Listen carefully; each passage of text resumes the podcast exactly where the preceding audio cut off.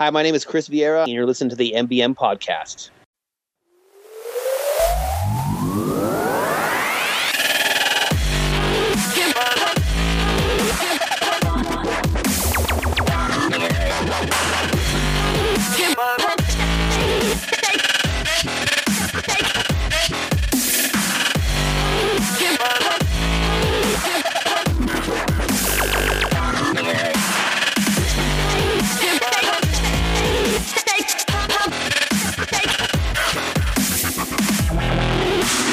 Okay, I'm started to record, so we're gonna do like a three, two, one, and then we'll just kind of. Why don't we go one, two, three? Why don't we go five, six, Um, seven? On, on three or three and then go. How about we just bang a light and make it easy? How about we just start now? Hi, everybody. Hey, everybody. You're listening. Oh, oh man, it's been so long since I've done this. It's been a while. It's the MBM podcast. We're here. We're recording. I'm doing things a little different today than usual. Normally, I actually physically play the music and then we start talking. And I'm not doing that today because I'm doing things a little different. Kyle's got a computer with sound on it, so he might play stuff here and there. However, I have ultimate control over him, so he can't just play whatever he wants. And we got Dre with us again because I don't feel like doing these on my own. And unfortunately, Mike is still recovering from his sickness. So it's kind of difficult for him to be in and out of the house for extended periods of time because, well, he feels like sleeping. So if he were here, he'd probably just be sleeping in the chair by now because of how long it took us to get going. He is sleep. He's 100% Yeah, sleep. He's he's doing sleep like now. Uh, yeah, that's it. Sleep. so, yeah, we're back. Um, not only am I going to have obviously post this episode, but uh, within a day or two of posting this episode, you guys are going to be able to find um, the montage of recording we did when we were down in St. Ignace at the beginning of April when we were at a race. Um, portion of it is on YouTube live. However, I didn't realize the audio was getting cut in and out. So I'm going to try and figure out if I can pull that video off and just insert the audio from us recording on it. I don't know how that works with the Hangouts video and stuff like that. So I might not be able to do it. Um, there's another portion where we actually sat down and talked to, uh, I want to say his name was Toe Cutter Hutchinson. Yeah, he was a racer there. He's actually uh, only got uh, uh, one lower arm, like one full arm, and then he's got a prosthetic on the other deal. Uh, we talked to him for a little bit, and of course, I'm pretty sure we were live broadcasting. We talked to Eric Jensen from Live RC. What was really cool, I don't know, Dre, if you've seen when um, Live Time came out with those tablets now that tracks can get. Yep, yep. We actually got to beta test one of those. No kidding. Yeah, it was the wildest. I was grabbing it, walking around, going, "Oh, check this out! Hey, what what race were you in? Oh, yeah, you did this good. See, yeah, it was, it, it was, uh, it was pretty wild to see it, uh, and it's kind of interesting to to know somebody from, uh, obviously live RC and and get to test stuff. And of course, uh, Eric Sefford was up uh, with his dad, um, Rick, and. Uh, yeah, man, those guys are some drivers. But I'll tell you who really is a wild driver. It would be Cole Tullard. That kid can drive like nobody's business. Is he a local boy? Uh, he's from Wisconsin. He's actually a team associated sponsored driver. Okay. Yeah, yeah, it was it was really cool to to meet one of the team guys and get to kind of snoop around and you know his dad was kind of going into stuff that they do with the 443 uh, specifically to make it handle even better and you just sit there and shake your head and be like, "Wow, like mine's box stock, bro." I've done mm-hmm. nothing like that. Oh wait, no, I've done this. That's it. And then yeah. So it just it like I said, it was interesting to see the kind of equipment and the amount of stuff that they come with to a race with. You know, Kyle, you think I'd take a lot of stuff to a race? Yeah, no. Not even close. Mm, worse than Mike or. L- Oh yeah, they even exceed what Mike brings. oh, boy. Oh yeah, there's spare parts coming out of everywhere. The thing And- that kills me is you you see them with all that stuff there. We got it packed into like three bags. Yeah, yeah. Oh If, dude. if I go to a big race, like the back of my pickup is clear full of stuff. Yeah, where it yeah. takes me four trips to go to the hotel room because I don't want to get stolen on the truck. Yeah. yeah. Yeah, that's pretty much uh, how it was for me. It was uh, also interesting to see that he runs uh, RPM front arms because we know a lot of team guys don't. They run uh, the regular factory arms, and you know, like they said, they're do we want to finish the race or not finish the race? That's the question. And if we want to finish the race, use what works. Yeah, they're a softer material. No, they're not as good. Um, yeah, the car suffers a little from having them, but at the end of the day, a DNF's a DNF, and well, you know, first, second, or third is a first, second, or third. So I see where they're coming from. I put one of those fancy little Exotek uh, bulkheads in the front of mine. The aluminum ones with the rubber inserts that are supposed to kind of save some. I'm almost contemplating putting a factory set of front arms back on it and seeing how long it takes to explode them. I didn't break my last ones if it weren't for a short course truck that was going the wrong way. That's what broke my factory ones. I was running factory ones for probably the first two or three races with it. Well, I busted two rear ones and not a. I've got RPM on the front, and they had all those crazy tumbles I've taken my 443. The fronts have been fine. The rears always just grenade and explode. And Well, I, I tell tell you what. How long have you had those front ones on there for? since I've owned the buggy, Okay, so do yourself a favor, order another set of RPM arms for the front of it, and Yeah. take the old ones off and compare them to the new ones. they're, they're not broke. No, they're not broke, what? but they'll be stretched out like like on. Uh, Well, I'm sure they are. like okay, so see, this is a brand new set where the like the the front uh whatever. P- hinge pin. Yeah, yeah. Yeah. When I took mine off. Mhm. they weren't broke, but it was stretched out like the pin was getting ready to fall out on its own. when the which SC10 was it? The point two. One of the one of the SC10 trucks came out.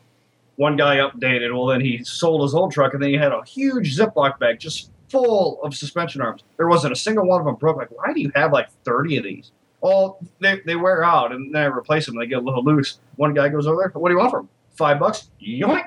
Yeah. What do you mean? um, if they're not broke, I'm not replacing them. Yeah, exactly.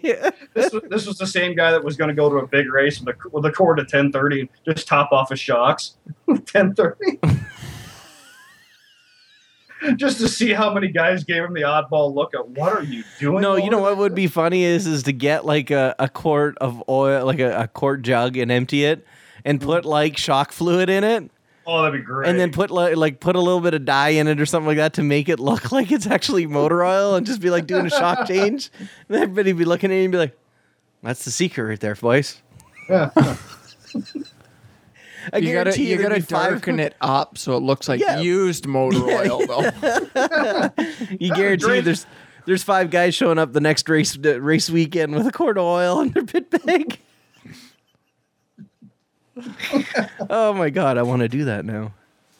I really do. I really do. I want to go run my eight scale. I want to go jump it. Dre just fixed his. One of his. Both of his. Uh, both eight scales, and well, you can't really say the Pro 4 truck is fixed because the center diff may be grenaded, and I may just be gonna run it tomorrow in the parade anyway, and just see how long it makes it. Because you, all right, say this this is your spur gear, and this is your outdrive going to rear. Yeah. Oh. The, Ooh. it is the bearing is shot. The spiders are probably shot, but I don't have anything to fix it right offhand, and I want to run it tomorrow, so it's just gonna go, and whatever just is destroyed is destroyed. I don't. It's retired from racing. I'm just gonna bash on it, but I took it. We have a big family Christmas every year, Yeah. and it's at an old Catholic school here in our small town. And there's a gym, so I always bring one RC car, and I rip it around for a while, having the really small kids chase it, and a little bit older ones I let drive it. So I threw in a 65 milliamp battery. Here you go, guys, go play. You know, switch up, have a, everybody have a turn.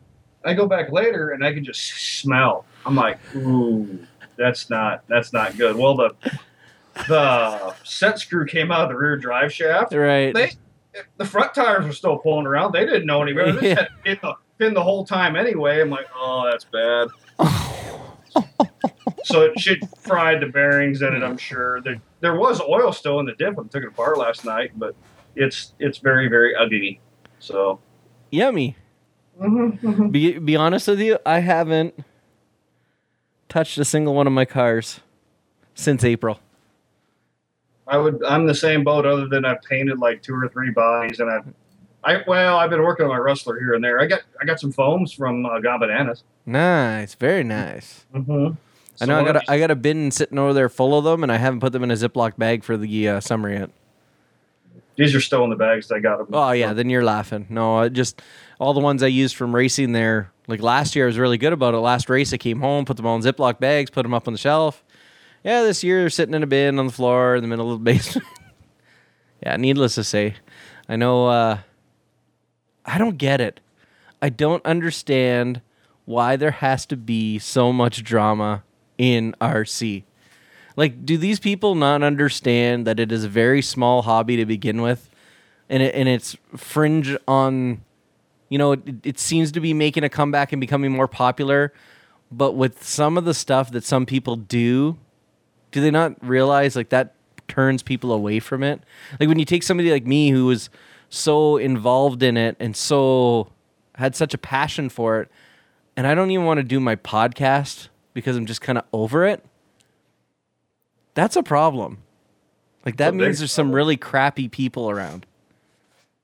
And unfortunately for me, they're local. they can't be Oh. crappy people from somewhere else where I could just tell them to go and fluff a duff and you know, carry on about my way. No, no, no. I don't know. It's just It's That- in everything though too, but I've noticed it. It's getting worse in RC. I think it, or it was at our track. I mean, er, I'm not going to name any names. I'm not going to go into detail because everybody will figure it out. But there have been individuals that they just come out and they make wait. Tim's on that one show where we talked about a meteor. That was the perfect explanation. They came in, they were going to be just huge. By the tail end of the season, they were just, uh, yeah, we're gonna come, we're gonna run one heat, we're gonna bitch about something, and we're gonna leave. It just it was a bad deal, and like I said, it drives people away. It's, it should be a family oriented sport.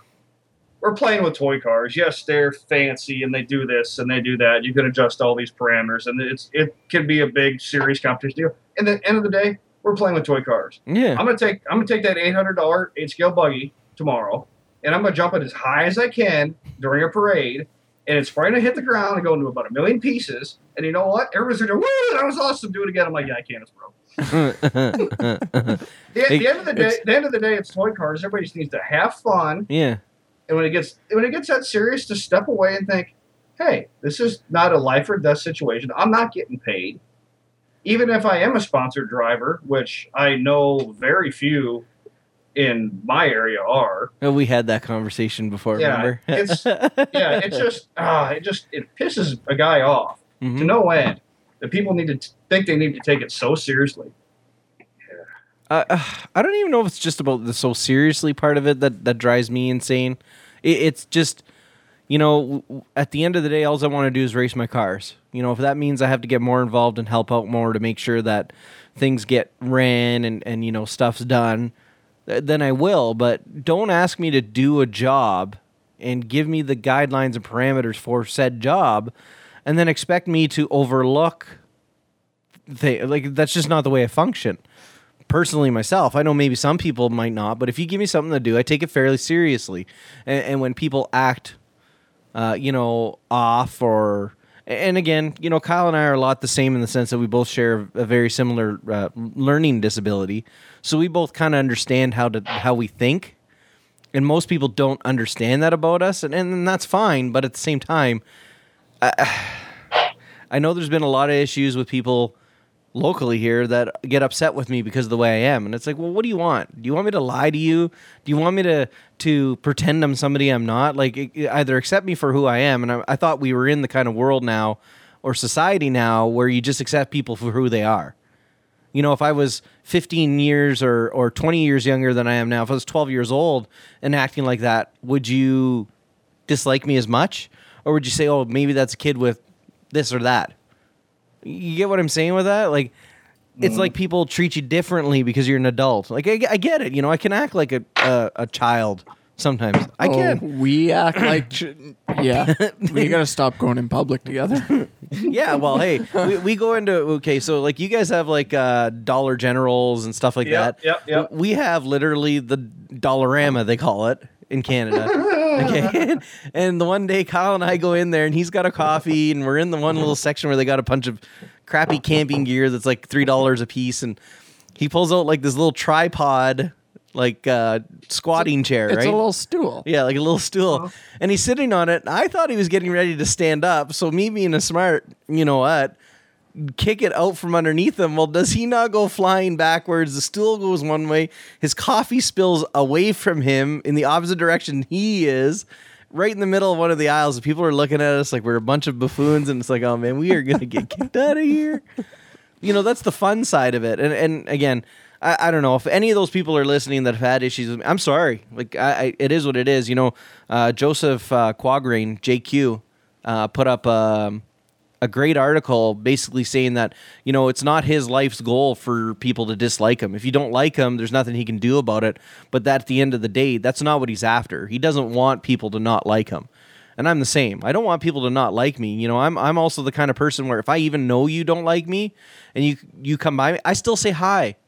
You know, I'll, I'll still wave to you in public if I see you out in public, even if I know you don't like me that because that's just the way I am. I'm not that kind of person that holds a grudge. You know, I can be I can be irritated and pissed off with Kyle one minute and literally in a half hour later I'm texting him, "Hey, what are you doing? Yeah. You want to go grab a coffee? You want to go like you want to go try and do burnouts with my truck that doesn't do burnouts? Like, you know, do, like, do we want to go do something that we shouldn't be doing and get in trouble? I, I just I have a feeling with this whole me having my possession license now, we're gonna get in so much trouble. Oh, I'm already getting you Uh. worked up and into some Yeah. bad stuff. But anyway, Uh, see, look, look, look, and he's rubbing it in. uh, right? What a jerk. I For those wish. of you that can't see right now, Dre is holding. What is that, Dre? A Springfield Armory XD45 compact 3.8 pistol. It is so pretty. It is, get a good look at it. Just ooh. I- and you know the Don't move it for a minute. It's focusing. I want to hold it. Well, go ahead and try and grab it. It's right there. I know. It's all The in best- 42 inches of glory. the, the best part about this gun is I can go to my back door right now and I can fire it indiscriminately out my yard because I live on a farm. Well, I was just gonna say, yeah, he- in the United States of America. Listen, I could, if I had a firearm, go to my back door and indiscriminately fire it out my back door. However, I would hit my neighbor's house, and I don't think that would go over very well with them. Probably not. No, there's. Uh, it- it's funny enough. We were in um, a local new um, firearm. What would you call it? I just call it a gun store because Okay. that's that's what it is. All right. So there's a new gun store in town. A lot of people are up in arms because it's in the downtown core. Um, but we went in there today. Like that building is tighter than a frog's behind. And not to mention, they have a security company that's also, I believe, owned by the same people yeah, that own it. they own the security company. Yeah. So, and there's else. somebody norm- always in the office, pretty much 24 seven. So it's like, yeah, okay, This ain't like down home. This ain't like my gun store then. probably not. Who has a chain smoking 75 year old there? no. No. No. yeah, no. Not not no.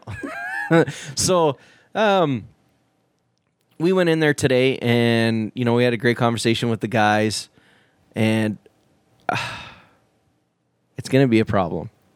It is. It's going to be a big problem. like it it's it's well, the biggest problem. No, the biggest problem is is we know somebody that works there. That's well, that's the that that's one big problem.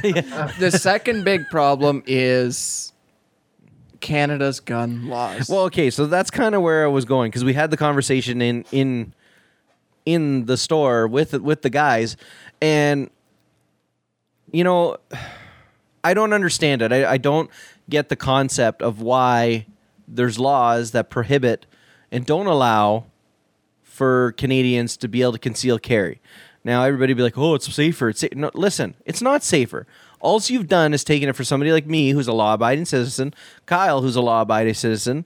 You've taken our ability away to have some kind of personal protection on us. Now, does that mean that you know you're going to shoot any hoodlum that jumps you or something? No, not necessarily. And I get it. If they were to change the laws in Canada, a lot of laws would have to be created and or um, fixed or changed in order to, you know, allow you to protect yourself with said firearm.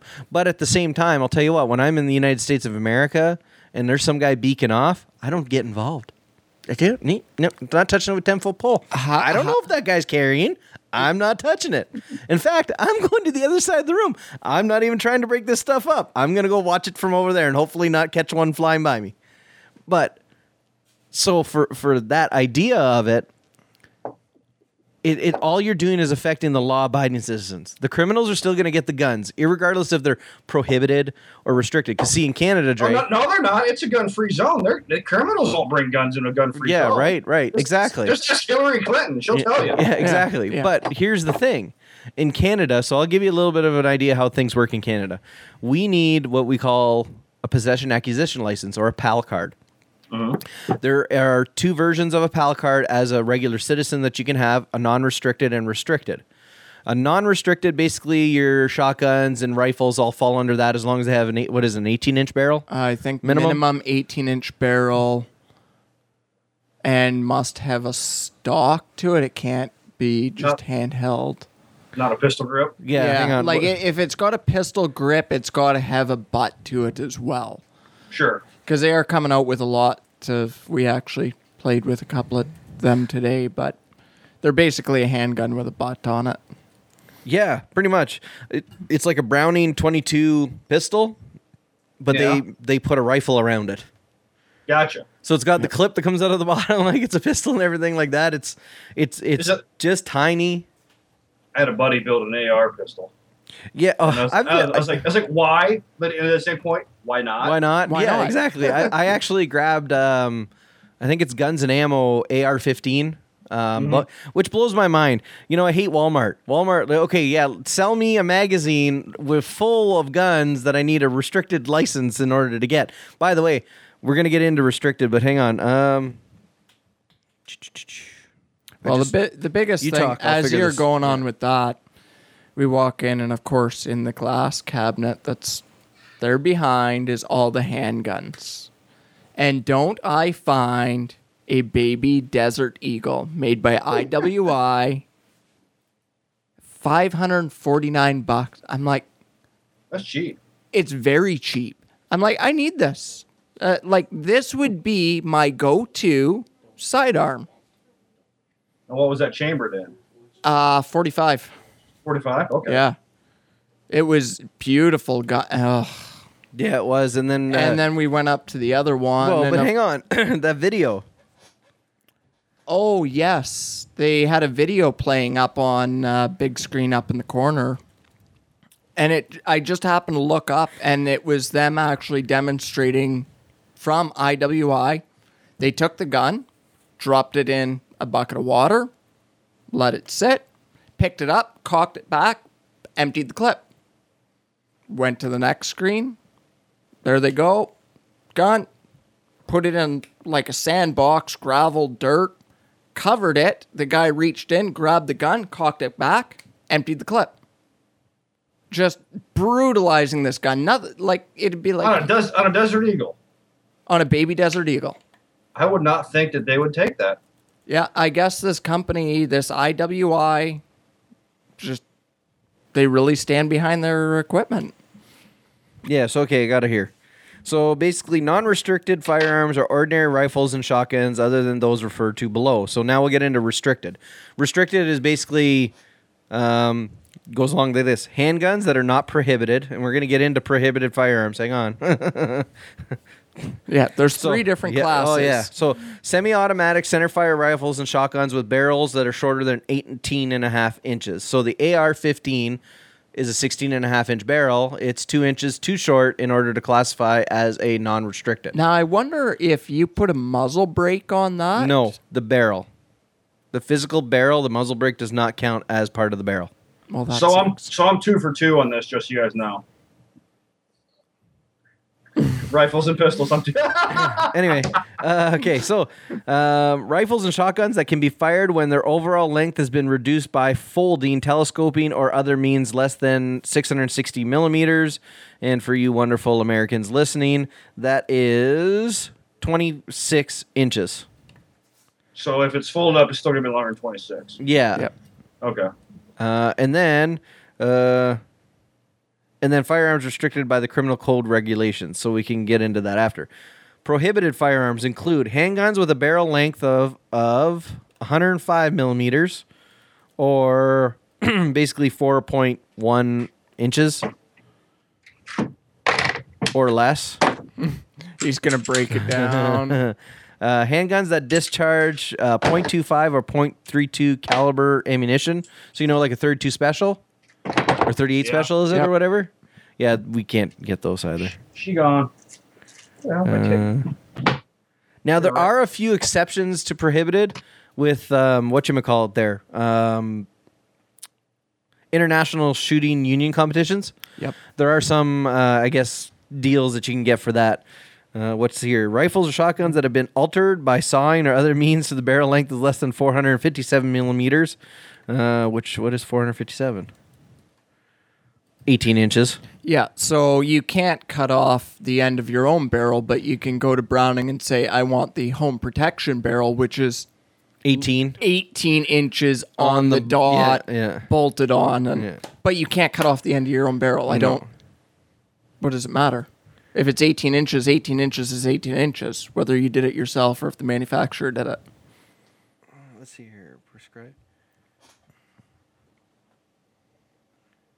See, the thing that bothers me so much about it is it's it's got to be such a pain in the butt. Like all of the information has to just be so wishy-washy. Oh, boy. Did he just bring out like calipers or something? I didn't see what he came back with. Oh, d- you wait and see. He's got a measuring, Measuring tape. tape. Oh, oh, Okay, so what'd you say the barrel length of a handgun? Uh, four and a half, no, 4.1 inches. yeah. So basically, Okay. So this is still, yeah, they were right when they said the name. It's 3.8. So basically, this is this is just as well qualified as a full frame handgun, and so that that's a load of crap. but it's You guys- prohibited here. That one is prohibited in Canada. Yeah, but so prohibited firearms, I believe, can be owned by police officers And gun collectors. and gun collectors, and there's Yeah, but they have to What's be it take dis- to get a gun collector license. yeah, um, sure. Yeah. I don't know. There- There's there a lot is of a bunch of- regulation, yeah, and I'm yeah. pretty sure the gun has to be disabled. yeah, Can- it has to be disabled. like firing Oh. pins removed. So basically, it's a wall ornament at that point. Yep. Yeah. So Yep. the, the nice thing is though is at least for somewhere like the first place we went to today, those guys all carry restricted stuff for us. Yes. So we know with our restricted pal, we can go in there and buy one. Now, here's the trick with restricted. Oh, here he goes. Ugh. That's beautiful. What a jerk. Honestly, don't go through the rigmarole to buy one. They're not worth it. I never shoot it. Really. Yeah, see, the thing is for us, restricted, and this is where I'm getting restricted firearms. Um, legally, you're only to shoot them at the range. Also, you're appar- apparently, I haven't been able to find the actual i wording of it online, so I'm saying apparently. When you go to the range, you are obligated to call the local law enforcement office of the city or town that you live in and inform them of what route you are taking to go to the shooting range with your restricted firearms. You've got to plan route, any stops you're going to make along the way, how long you're going to be the, at the range, and your direct route back. You cannot, like, say, have your handgun in its case, in the trunk of your car, hidden in the spare tire area, go into Walmart for an hour. No, no, no, no, no. You are to go from your home to the range, back home, back in the safe. That's it. I'm sorry if I was you guys, I wouldn't even bother with it then. It ain't worth it to me. But well, but see, I want to be able to go in and fire handguns and and all those kind of things, and I also um, to give myself something else to do other than RC and always concentrate on RC. I kind of want to start trying maybe to do like sport shooting, like literally going and shooting targets, stuff like that. And maybe one day it might lead down to trying to participate in a competition or something like that. Why not? I'm gonna Why I'm not? gonna tell you right now, Matt. Yeah.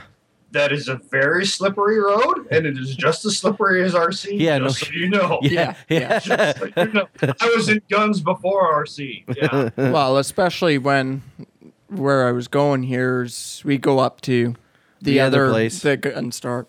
Yeah. And don't they have a hand cannon revolver sitting on the shelf? It's a literal hand cannon, and I was just, I'm like, I want to touch it. I just, I want to hold this. Well, you, did you get to? No, Why didn't you ask him? I should have, but no, because then I'm gonna want to spend the five thousand dollars on this gun, and like I said, we're gonna end up going to the range, And it was, one it of was us a big is- old bad revolver, wasn't it? Yeah, and one of us is going home with a broken nose. I could guarantee it. One of you two Google Savage 110BA. I haven't- Savage. 110 BA.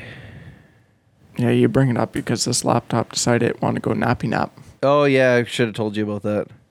Holy spankum! There's one seven miles from my house. Look at Friend this thing, Kyle. one. Can you? Oh, you can't bring that up on the screen. I know. It's a what? I For those put it listening, it is a 338 Lapua, which may as well. It's a sniper rifle. That's all it is. It's got an accurate range of like two miles. It is literally worthless around here. You'll never use it to its capabilities, but it's cool. That is That's cool. Well, Well, the sad the sad part is, the it's a friend of mine that bought it. That, forget- see, that it was like a classifies as three- a non-restricted, by the way. I can. I can buy that one.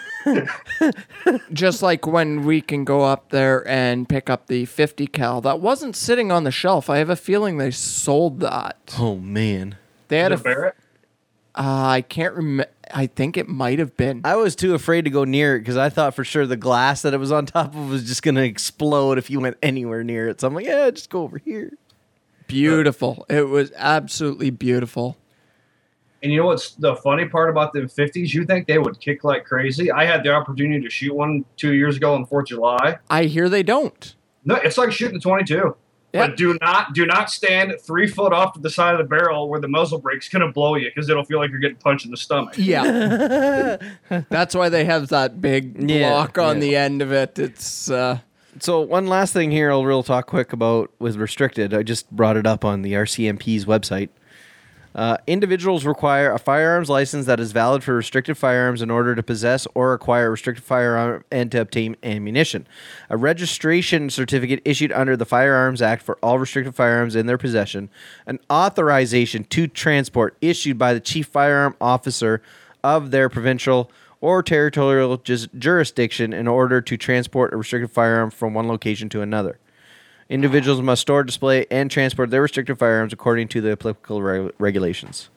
So, so you've got to have your restricted license, an authorization to transport certificate, yeah, and what was the other condition? um, the uh, It was before the authorization to transport the registration certificate. and a registration So for the, every the gun. valid license is your PAL, your restricted PAL, and then a registration for the gun showing that you bought it and it serial actually, Yeah. numbers, etc., and then an authorization to be able to Mm. actually have it leave your home. You know what I want to talk to Dre about real quick? Dre, uh, do you know Yes. anything much about this turning uh, eighty percent lowers? Yes, I do. I do. Okay, so Okay. I can explain this to you. Yeah, could With you? The 'Cause- crop. Because I'm I'm not I'm not gonna lie, like I'm fairly new to getting into firearms. I've always been fascinated with the mechanics of them and how they work and taking them apart and everything like that, which is probably why I get so nervous about the fact of getting into them because you know what's gonna happen. Mhm, You're gonna be a nut like me. Yeah, Okay. Okay. So this. but thanks to Heath A- with his this Cow RC mats, I'm not gonna lose stuff. This is your AR upper. right. Okay. This is your lower. Great. Yeah. All right. The pistol. Are you familiar with? You're following me at this point? Yeah. yeah. Okay. So basically, your lower, which is your where your magazine slides into and where your trigger assembly goes, Okay. you buy a chunk of aluminum, which is it'll be this vague shape. Right. It'll look, but everything on the inside Isn't is milled still- out. It is not milled out. So Okay. you got to mill it yourself.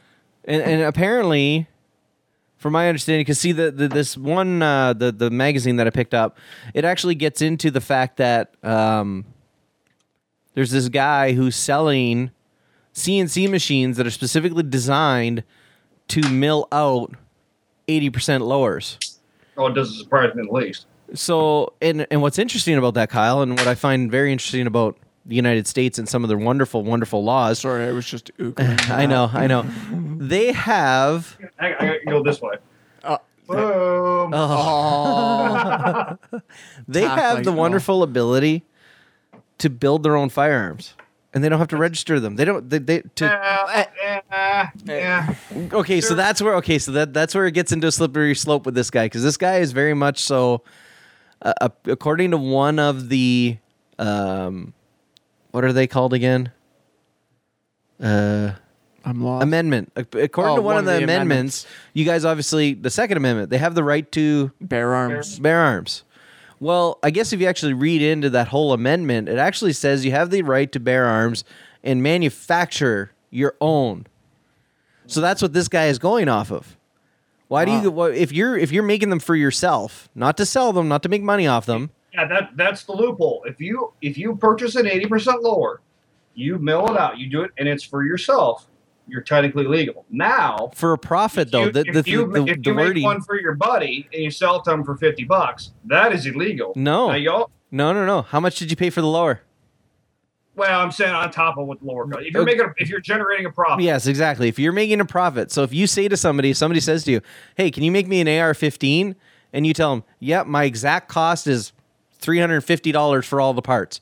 They hand you three hundred fifty dollars. You order all the parts. You mill it. You build it. You hand it to them. Nothing required. Now, I don't know.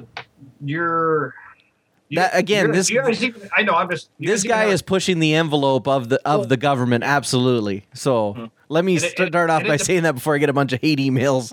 you don't know what you're talking about. and it it depends upon the law enforcement officer that he runs into as well. hmm I'm nothing against. I have a lot of friends that are law enforcement officers. A lot of friends. My sister works for Pheasants. Well, she kind of DNR Pheasants Forever, whatever. But all that stuff. If you catch someone on a good day, they're probably gonna let it slide. You catch somebody on a bad day, that is down to their reading of the rule, what ticket they're gonna give you. I I've heard plenty of stories of guys getting pickups and everything taken away for doing illegal things, and somebody did the same thing on another day and they got away with a slap on the wrists. Right. So I don't. Well, and The that, the whole eight percent over thing, I'd love to do it and try to see, but I would not be making them for anybody else. I just that's a slippery slope. Well, but that's just it. Like I, I love the idea of that. Like I, I- again, I- I get it. You know, every country has their own laws and, and everything like that. It's just at the end of the day, the laws are there for the law-abiding citizens to follow. Mm. They are not there to stop the criminals. The criminals have made it very clear they don't care what the laws are. And that's my frustration with it. Let me oh. and everybody else protect ourselves in our home. Because for all I know, Kyle and I could be sitting here in my basement and somebody could come in through that door with a sawed off shotgun. And guess what? Yeah, it's a prohibited weapon. Did that stop him from getting a shotgun? Did that stop him from cutting the barrel off of it? Hmm. No. And, and you know what I have in hmm. my house? Nothing. Because I haven't purchased a firearm because I had to go get a license in order to do it. And now that I have the license, now I can go out and purchase a firearm. Now here's the other screwed up part about that. Guy breaks into my house, threatens me with a weapon. I shoot him. His family then files a wrongful death suit on me, and Yeah. I owe them millions of dollars. How Yeah. does that work? Right? Ain't, ain't that some stuff? yeah. I've Now- heard, heard lots about that. But you know why we don't have that problem in fires Canada? First, no, no, takes no. out your kneecap. Well, but then hang on. it's self-defense. No, no, no, no, no, no, no, no. Well, he- He's not even he getting into that. first. See, in Canada, we have this wonderful way that if you go and file a lawsuit against somebody and you lose, you have to pay for it. Mm-hmm. It's not Well, on the other guy. That's a novel idea. Yeah. In the US, if you go and file a lawsuit and it ends up nobody wins and it gets dropped, it didn't cost you anything other than what you paid your lawyer. Mm-hmm. There's no other cost associated with it. Yeah. But in Canada, when you sue lose, you're forced to pay all of the court costs. Yeah, well, And that's why everybody in the US are so sue happy because who cares if I don't win? I'm not owed any money because it'll be just like you have a lawyer who's taking your case on based on they think they're going to win. So there's no money up front out of the person's who's suing's pocket. Yeah. It, that's why it's a rampant issue in there. And, I, and I've heard lots of people talk about they wish they would change it so that way, you know, there is some responsibility to the person suing if they lose. Because, of course, the person defending themselves has to spend hundreds of thousands of dollars potentially on a lawyer to protect themselves, to, to try and get uh, off of those charges. And then that person's out all that money even if they win. And and just the fact that they were in court in the first place soiled their name. Yeah. Whether So- they won or and, and that's exactly it. It doesn't matter at that Yeah. point. That's some yeah. I hear you. It, it's it's like I said, it's double edged sword. It is. And not that I ever want to have to think about the fact that I'd have to you know shoot somebody in my home. You'd want to hope that that doesn't happen, but I wouldn't either. so what's what's the what's the rules and laws for you storing those firearms? You just kind of leave them around the house wherever you want. There's no real. Can't hey, can't shoot something if it ain't loaded. Yeah, like All right, all right. here- Honestly, all right, here's the deal. There, there are that was a, that was the smart aleck remark to that. I I am currently not aware of any household storage rules, although I keep mine in a safe. Now, yes, I had them out, but that's because I knew we were going to talk about guns tonight, and I just wanted to play with you guys. But no, I oh. keep, I keep mine in a safe. Now, if you're in a vehicle, and this is I do not know about the entire United States of America. Every state is rules are different. My concealed carry permit, which is valid for Iowa, is not valid in every state. It's a state by state deal. Yeah. Rep- reciprocation or however you pronounce that big word. But if if you're in Iowa and you do not have a concealed weapons permit, if you, you have a, ve- a gun in the vehicle, it must be fully enclosed in a case with a zipper closed or tied off. Ammunition must be stored separate. If you have a concealed carry permit, you may carry a long gun or a short gun, short gun being pistol, and they may be loaded. Now, Could you imagine trying to conceal a long gun? baggy pants, sir, baggy pants. But uh, get out the parachute pants for the AR-15. I don't think. Is that an AR-15 in your pants, or you just never mind? Yeah. Where's that going? Okay. Oh yeah. If you're now, and this has been some debate because you guys have coyotes up there, coyotes. yes. Yeah. Okay. That's been a debate because when they opened up concealed carry permit, you could have anything loaded. Well, okay, I'm driving down the road. I'm not necessarily coyote hunting at that time, but I've got a loaded high power in my truck and I see a coyote.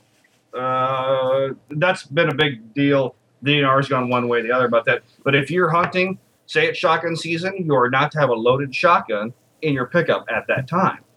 So there's that. Um, it's a there's a lot of finicky rules, but the rule out of thumb uh, is if it's in a car, just keep it in a case, keep your ammo separate unless you have a concealed firearms permit. If you're hunting at all, I don't carry anything in my arm because I just don't want to don't want to risk the dealing with the DNR. It's not that big a deal. Mhm. I, I live in the boonies. It is not a big deal. The, the honest, the main reason I got my concealed weapons permit is because that 75 year old chain smoker in that gun shop said, go get it so I don't have to run your freaking paperwork every time you come buy a gun when I was on the spree of like every two months I was buying guns. See, that's one thing I've I, I don't know how that works here in, in Canada. Like, do I walk in there, show them my pal my paperwork, and I walk out with the gun an hour later after I pay them that? Yeah, they log it in their book with your pal. Um, No waiting period. No waiting period. They- Perfect. They, ha- literally have the book. They write down the make, model, um, serial number, your name, address, pal. Cool. Um, now that might have changed because recently the laws have changed with registering the long guns. You Yeah, don't have I- to have the registration anymore. They did that so for stupid. you, which is Whatever. long Listen, gun. I don't should- care. I don't care. You know what? If it costs me an extra 15, 20 bucks for every gun I buy to register it with the government, I don't care. I'm not That's doing not- any. I'm not doing That's any. not, what? they charge for that. Well, Yeah. even if they did, it- listen. At the end of the day, the government charges for everything. They charge you for your driver's license. They charge you for the sticker on your plate. They charge you for this. Charge you whatever. It is what it is. I I don't understand why people are so concerned with the information the government get. Listen, if you're a law-abiding citizen, you're doing things by the book. You behave. You're not acting like an a-hole. Who cares? Who cares?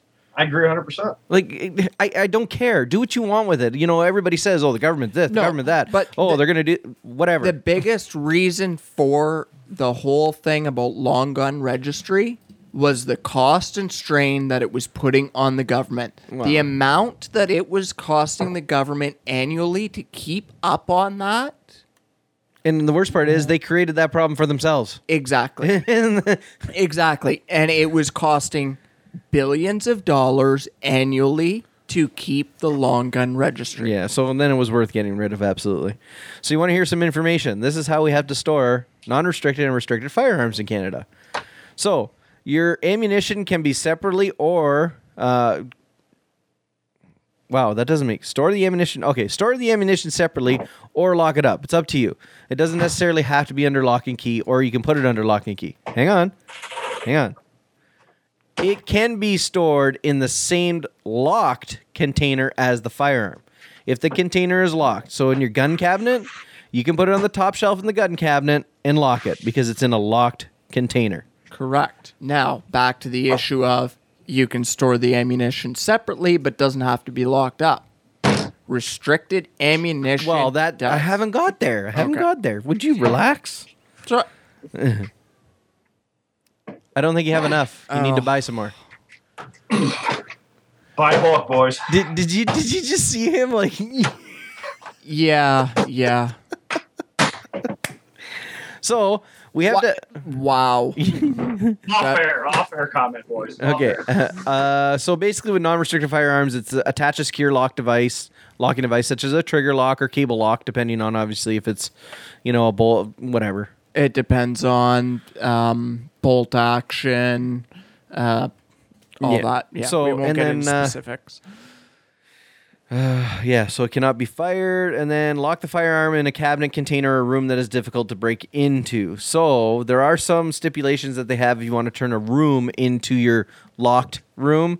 The t- the door has to be a certain kind of door. It has to have a certain kind of lock. Blah blah blah blah. A bunch of stuff like that. You can use a gun cabinet, which I'm sure Dre is familiar with, and you can also get stuff like you know the big Plano um, locking cases. That is considered a locking container. Correct, but it's got to be also again trigger locked or cable locked. All the time. inside Inside of it, a absolutely, yeah. lock. So that's good to go for you, boys. Yeah. Yep. Yep. Well, yep. that, that's what we just call gun safe. That's just that's it. It's a gun safe. Yeah. So yeah, that's that's the But yeah, to put it talk in the gun safe, if uh, what you guys call the DNR or Yep. up Department here is the MNR and ministry. Whatnot, they come in and say, "I want to look at your gun cabinet." And they open it up and you unlock it for them, and your 12 gauge is sitting there without a trigger lock on it. But by guns, Yeah, you can get it. Well, they can give you a fine for it. Like, They can make your life miserable. they will make your life miserable. Not necessarily they will. To begin with, if they come into your home and they're asking to look in your cabinet, Well, say we're They're- at they're camp. there for a reason. it- it's hunting season. We're at camp. yeah, they have every right to come in and inspect and check and make sure everybody's everything is valid. Yeah. Inspect. Yeah. They they can go through your fridge, your freezer, anything they want to make sure you're legal. You're not poaching. You're not over your limits. yeah. All your everything stored safely. And it, again, it all depends on your conservation officer. yeah. Is he in a good mood or is he? I wonder if you have to have the trigger lock in them on them at night because you're out hunting.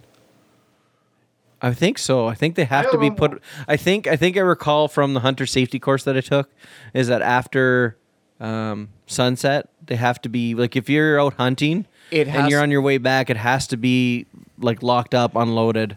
It doesn't have to be locked up. It can be. It has to be unloaded, and it has to be in a case or sleeve.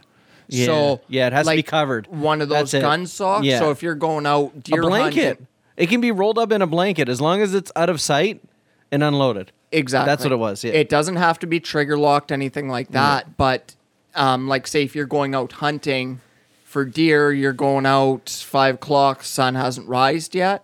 You get one of those gun socks, which is basically just a big long tube sock to slip over your gun, ammunition and clip in your pocket, and you walk out. And then once that stun- sun starts cresting, then you can pull your sock I believe out. it's 30 minutes before sunrise. You're Yeah, allowed. Exactly.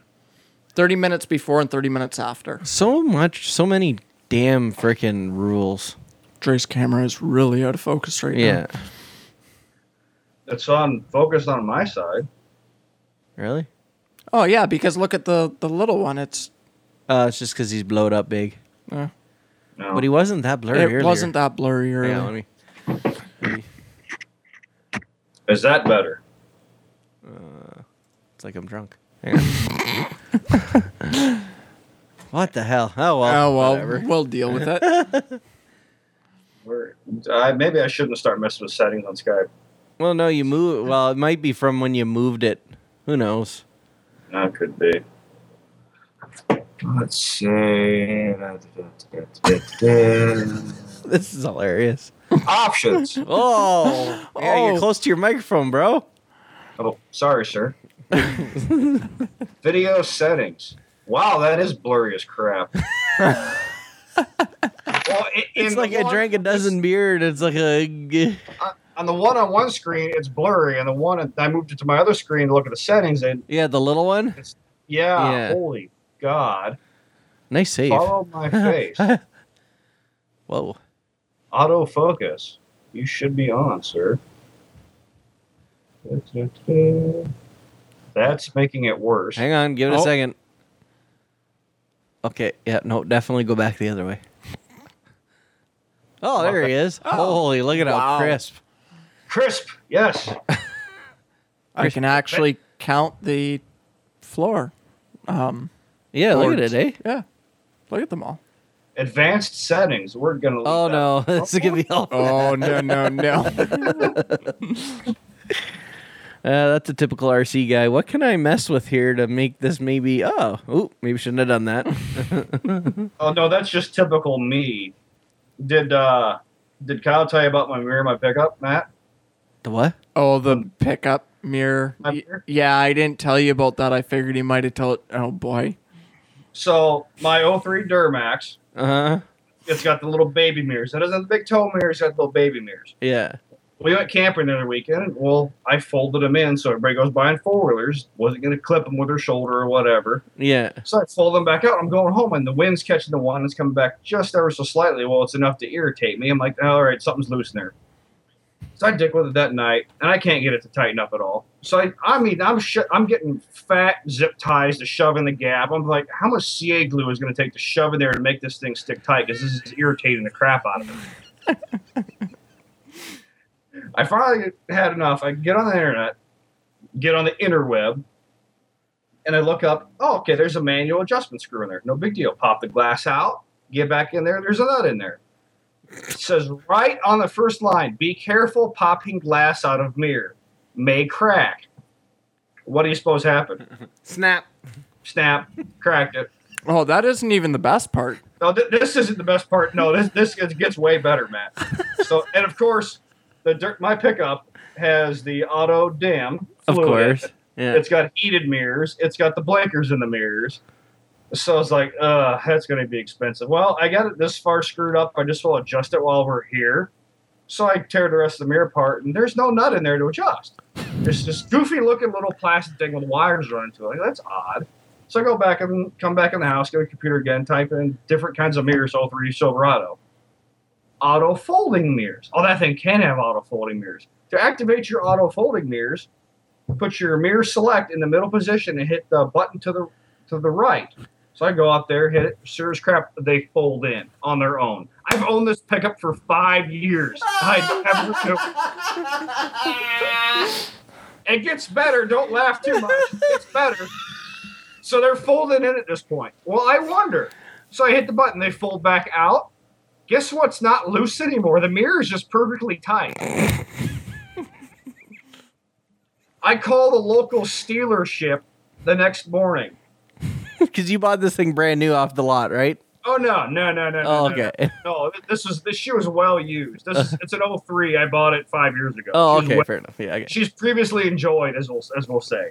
Anyway, but I called the dealership because no, none of the parts stores are going to have a mirror for it. The junkyard was closed. I'm like, I'll just if they got one and they're halfway reasonable, I'll just go up there and get it because it's going to irritate me not having a, the right mirror in my truck. Mm-hmm. Four hundred and ninety dollars for the glass in my truck.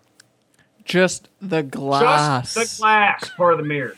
They will, yeah, they will sell me the entire mirror for five hundred and twenty dollars, but just the glass is four hundred ninety. You tell me how that works. Well, it sounds like to me you spend thousand and forty dollars and put two new mirrors on it so they match. Mm, sounds like me. I get on the internet and I find a glass for 130. Oh yeah, you could do that too. Yeah, and this is after, or this is before he had to go and take a shower because the auto dimming Oh. mirrors that have a shirt is- liquid in Yeah. it, and I guess Squirted all over ya? covered in it. Yeah, that I have a. We have to wear the day glow yellow shirts for work now. Right. Yeah, that one shirt is not day glow yellow anymore. She is. It, it looks like freaking maple syrup, but with like an acid type tone to it. Oh yeah, it's brutal stuff. Well, at first it was funny because he's like, "Oh, I gotta go and take a shower. I'll talk to you in a bit because I've got all that heated mirror liquid on me." I'm like, "No, that that's definitely for your auto dimming mirrors." Oh yeah, I totally forgot to tell you about that story, Matt. Yeah, that is uh, that is too funny. Chalk it up to me trying to fix something and cost myself a bunch of money in the process. It sounds like something I would have done too. That though. sounds like something I do on a regular basis. That sucks, dude. See, but Yeah, I'm a little bit. See, the, the, this is the way I am though with used vehicles. Is I'm the kind of guy that takes the VIN number, and I Google, like you know how you can get the VIN number and it tells you all the options that are on the vehicle.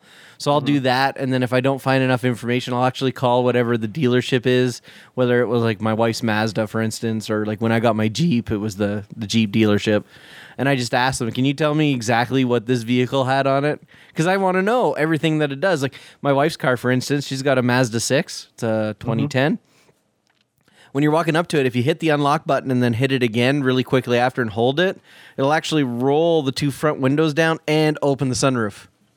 Nice. Yes, now here's even better. So if you get, you know, when you get out of the vehicle all the time, there's always, you forget maybe to roll your window up all the way or the passenger left their window down. With my wife's car, you put the key in the lock, like in the, the lock, and you turn it to lock. It locks all of the doors. And if you hold it, it raises, it'll raise the two front windows and close the sunroof. Are you kidding me? No, but that's what I mean. awesome. And now you know how I found out about that? And it wasn't the dealership that told me. No, no, no. I was reading the manual. Imagine You wanna- that. I know, right? Like who would have thought? Read the manual. You want to know the process I went through when I bought this pickup? I went to the dealership. All right, where's the Duramaxes at? All right, there's two in my price range. Okay, what's it? This one's got 373 gears. This one's got 410s. I want 373s. So get a bit little better mileage. We'll start playing power to pull. Okay. Now let's look for the major dings. This my my pickup is a major gouge in the one box side. I'm like, I can use that for leverage. See, I wouldn't have used it for leverage. I would have said, "I'll pay you what you want, but you fix it." Oh no, it was nah. It's a work I'm truck. a- it's a dirty max. It's uh, Yeah. whatever. It's a couch. It's I don't know. It's uh, it is what it is. I owned it for, and it had a goofy key fob on it. I owned it for eight months before I figured out it had remote start. I'm like, I'm just sitting there in my garage, like, and it's for the heck of it. Just wondering, I'm like, why is there this weird little lightning bolt in this key fob? Because it's no big deal. Like the GM key fobs are kind of crappy. They go bad. People buy aftermarket junk ones. They throw them on. I just assume that what it was. I'm like, all right, doors locked, doors unlocked. There's Obviously, no trunk on this truck, so that button does nothing. I wonder what the lightning bolt does. And I hit it. Oh, my parking lights came on. Eh, whatever. It must be something else. I walk back in the house about a minute later. Whoa, whoa, whoa, whoa, whoa, whoa, whoa, whoa. Did my truck just start? I think somebody's stealing my truck. That's too funny. sad. That's too funny. All right. Well, I think what we'll do is we'll take a quick little break. We'll come back, and then we'll talk about the man van. ew, What is it at? Like seventeen point two now? I don't know, thirty six point eight. Maybe. I lost track. somewhere around there. We'll figure it out. Um, and then we'll talk a little bit more about uh, what Dre's got going on this weekend with his RC cars. Uh, I might actually go run my boat. Believe it or not. I'm on a boat. yeah. yeah, I won't continue that. Yeah. I'd appreciate it if you didn't. All right. We'll be back after this little break. Cow RC, the radio controlled maintenance king since 2008. Providing the RC community with the world's best pit mats, part trays, performance aerosols, and much more. Through smart design, superior performance, and 100% made in the USA. Cow RC products are a real value. Satisfaction guaranteed or your money back. Follow Cow RC on Facebook, Twitter, and Instagram, or order direct at cowrc.com. Save 10% with code IMOVE. That's code I Cow RC. Maintenance King.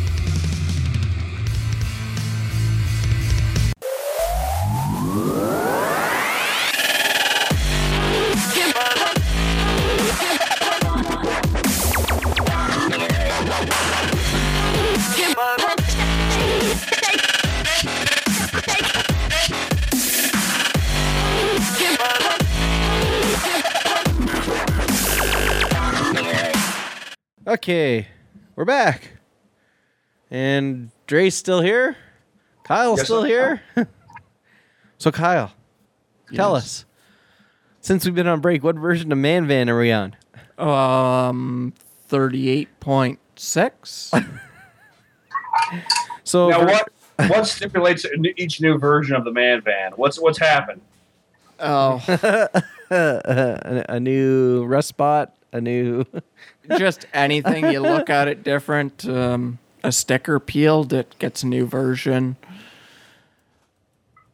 Yeah, Matt came up with the idea of the the versions of. Well, every every time uh, every time we do something, it's just like uh, okay, so now we've got version 1.5. Well, I think since the last time, I ended up doing the pinion seal in your driveway. Yeah, yeah, because you had started doing it. Front or rear? Rear. Yeah, that's not so bad. Yeah, yeah. 300,000 kilometers on it later, and it's never been changed. And taking that pinion nut off was real task. How many mi- how many miles is that? 300,000 would be. It's like 200, 220. I don't know my conversions. I can. Uh, what are we looking for? Miles to kilometers Yeah. or kilometers to miles? kilometers to miles. I've That'd got be like 230, wouldn't it? I think. ish. kilometers to miles. Uh, about 186,000 miles. yeah. Oh, wow. So just under 200,000. Yeah, she was due. Oh, it was due. we'll put it this way. It was leaking. s- Like when I got it, there was a little bit of seepage out of the front of it. hmm So I'm like, ah, it is what it is. It'll last. Well, it got to the point I started noticing the diff and axles were just covered in oil. I'm like, I should check my rear end fluid. so it's empty. Well, got to top that up before we go to camp. Two liters later, so two quarts of 80 W90 in the rear end, and oh, I think I'm good That's bad. Oh, until I God. start driving down the road. And all I can smell is gear oil. Because you know mm. that potent, disgusting smell of gear oil Oh, yeah. They should make that a cologne. on the exhaust, on the gas tank, on the underside of the vehicle, on everything. The pinion seal was so bad, it was going out of it just as fast as I could put it in driving down the road. so I go and pick up the $5 seal and that shouldn't be too bad. Knock the drive shaft off or take off the pinion nut, mark it, take the seal out. Yeah. yeah, yeah, that was a good time. After you get the threads real clean, the pinion nut goes back on real quick. Yeah, because didn't you have to use like my little uh, wire wheel? No, no, it just uh from taking the pinion nut off, it cleaned all the rust and scale Oh, and right, right, everything right. else and yeah, so it fought me right till the last thread and then putting it back on, I literally snugged it by hand and then used the breaker bar for the last little bit as I was spinning the tires on the ground trying to get the two marks to line back up because of course you got to torque that pinion nut to like 280 something foot pounds and being on a gravel driveway it You for my the Chevy one's got some crush sleeve in them or some damn thing. I can't remember what. yeah i've got a crush Oh. sleeve in mine too and you're supposed to technically change it and pull the mm. whole rear end apart and check your rotational force and everything like that Yeah, no. No, that's Yeah. why I just took the little grinder and I made a mark on the the actual pinion shaft and the pinion nut bolt. And this is what my mechanic said. I went to my mechanic. I said, "How hard is it to change pinion seal with a crush sleeve?" He's like, "The hardest thing about it is going to be finding the socket to find the, the fit on the pinion nut."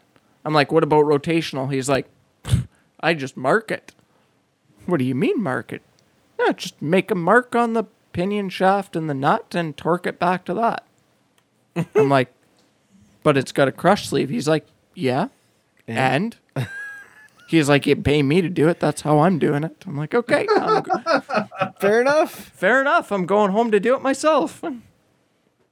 There's I'm on a or well, I guess I used to frequent it quite a bit. I'm not on there much anymore, but it's it's ColoradoK5.com. It's a forum for K5 Blazers and square body Chevys and, and whatnot. Yep. And I just remember there's a post years ago. A guy was changing out. He's putting gear, changing his gears in the rear end or whatever he's doing. He's sitting there trying to crush that crush sleeve, and he didn't realize he was driving his Blazer into the wall of his garage every time he cranked down on the rack. like how do you torque it that much like it, without being on a hoist and having somebody put their foot to the floor on the brakes like how do you do that yourself because Very there's, there's a certain there's a certain torque spec to it. Like if you overcrush the sleeve you've got too much force on the bearings and well bye-bye bearings. And if you don't have enough then you have slop and then bye-bye bearings. So it's a it's a fun task rear ends. That's why i don't rebuild them.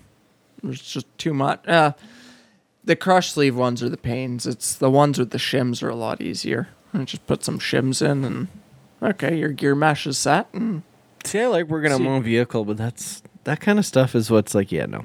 no Moving along. But yeah, more adventures with the man van. What else did we do with that? I ran the mud bogs out at uh, Runway yeah, Park. yeah. Uh, That went great until it was somebody- going great. Um, somebody's great cold air intake yeah, idea. sip it. I will never take first place at the mud bogs because my buddy's dad has a built bogger. He's I can't remember what he's got for a motor in it. It's on an old. He put an old uh, Morris Oxford body. I think it's a '54 on a. What did he say? Was it a Blazer? It was a no. It was a Bronco frame and he runs it and he runs every class. He's got a set of tires for everyone 33s 35s uh, 40s and then he's got paddle tires which the paddles are actually scoops. And this thing just they're literally scoops on the tires. And the amount of torque that it takes to turn those things over just to drive it is ridiculous. A stock 302 you're putting it to the floor just to crawl along with it. But yeah, so I wasn't aiming for first place because, well, I'm not going to take it with him because he's got you so never much. know. He's got well, unless he breaks or doesn't run my class, I'm just it's not going to happen. So my buddy, he runs his. He just nose dove it into the pit, and that's as far as he went. So then another guy went. He another Dodge. They were all Dodges. It was my buddy had a Dodge ninety four style. The other guy had the same style, just regular cab short box. The box and cab mounts, the well, the top of the box touched the cab. It was in a nice V pattern. He ran it through. The box wasn't even attached to the truck. It's bouncing around. It's dead stop. So I pick my lane. I line up. I had my daughter with me. Line up, helmet on. I pull up to the line, and there's the fence with all the uh, spectators there. So I just grab her, throw her over the fence. My buddy that's standing there watching, I'm like, watch her. Get up there. She's like, and everybody's just like, really? You're taking that in there? yep, yep. My seven passenger minivan is going through the mud pit. so I line up. She's like, yeah. You ready? I'm like, yeah. So I put up my window and she's going down, yelling at the other people at the other end with the flag and the timer because it's all the time to vent and uh, making sure they're ready. So I make sure everything's set up. Yeah, I'm in four low. Yeah, okay. So I get on the brake really hard and I just get on the throttle to load up on the torque converter, ready to go. Well, didn't it she jumped and didn't she thought I was gonna run without dropping the flag. and she's scrambling and going back and forth and just drops the flag. I don't know if the other guys were ready down at the other end, but I went, she dropped the flag, I startled her. I'm like, eh, whatever. Get through, I got 56 and a half feet into the pit. And there's a lot of water in it. So I was pushing a wall of water over the front end. How deep was it? Um, well, it was banked. The line that I had picked was banked to the right, so the water was over my headlights. With a cold air intake. No cold air intake. No, I had just, just- taken yeah. the snorkel off the airbox that brings it into the fender and Oh, takes the, the air out of the fender. I figured, okay, well, I'll take that snorkel off. And I pulled, there's a little gap in between the rod and the headlight. And there's a little rubber cover in there. I'm like, if I take that off, I'm going to lower my air intake temps. And it did. It dropped it down quite a bit. Better fuel economy, trying to get a little bit more pep out of her, too. Yeah, well, that wall of water decided to, as I'm coming up out of the pit, and the mm-hmm. picture has been shared on the MBM podcast page. If you mm-hmm. want to see it, it is the actual action shot that I died not even three seconds after that. Coming back up, and that wall of water that I'm pushing ahead of me decides to find its way into the air intake. I'm thinking to myself, yeah, I'm almost out of this one. It comes through one pit, up onto like a tabletop where you can gain a little bit of speed and then back into another one. Dead. Just swamped it. and me being smart as I am, my truck is underwater and I roll it over. Mm. Not even thinking, I just neutral key and I'm like, oh, this is going to be bad. Oh. I should let off the starter. I didn't hydrolock it, Oh. thankfully. Got towed out, pulled all the way back to the starting line. I didn't even get out of the truck yet. I wanted to get her started up. I'm out of the water. I want to get the water out of it, get it fired up because I don't feel like being dragged around back over to where the parking area is. So another guy that I knew that out there was gonna unhook everything from behind while I'm cranking it. Well, him not thinking, I just swamped the motor. I've been underwater for quite a few minutes, but I'm gonna go and unhook the chain while he's cranking it over, right where my tailpipe big. well, I guess it was a river coming out of the tailpipe. She's like, whoa, whoa, whoa, Mike's there. I'm like, tell him to get out of there. you hear that I'm trying to crank it over, and you know Dodges, they've got that uh, high pinion starter, so they they scream. It almost sounds like a race starter, and he's there and water everywhere coming out. I finally got it started, and she wouldn't idle for quite a while. I got her fired up, held her to the floor, and stupid electronic ignition, and only letting it rev up to 4,000 RPM while you're in neutral. Stupid idea. You should be able to hit red line with it. We can fix that, I'm sure. We'll figure Oh, it out. yeah. Tuning, a little bit of tuning, but I back off the throttle and it just. Blah. I'm like, oh, don't even play this game. Drove it over to my spot, let it idle for a good 10 minutes, but yeah, she made it out and then everybody else ran, had a good time. Oh, best part of it all. So my truck dies, I put my window down, rip my helmet off, throw it across the truck, mad Of course. because that's how I react to things. And Matt knows this. I have a tendency to throw things. No comment. I have not thrown my controller Never. from IRCs ever. So isn't my daughter right there? Right there. And she's four. And she was cheering me Oh. on. And I put the window down, and all I hear is over all the the tractors and everybody talking and Daddy. What, Peanut? You're not supposed to get stuck. Yells it at me. Well, doesn't everybody start rolling? Freaking kid, I tell you. Yeah, Oh, it, was, it was pretty impressive. funny. Kind Yeah. of wish I would have went. Yeah, you should have been there. It was a it was a good time. It's a it's a good all day event. Uh, w- they didn't have the show up that we were hoping for, but it was the first one of the year. Uh, a lot of people were working on their actual mud rigs and haven't gotten them finished up. So the next one, the turnout last year was great. They only ran three races. This year they're running six once a month. Yeah. So that just goes to show you the turnout was pretty good to change it from two, three races a year to six. So next time, hopefully, uh, I got to figure it out. I think I'm just going to run it hoodless, PVC, yeah, snorkel.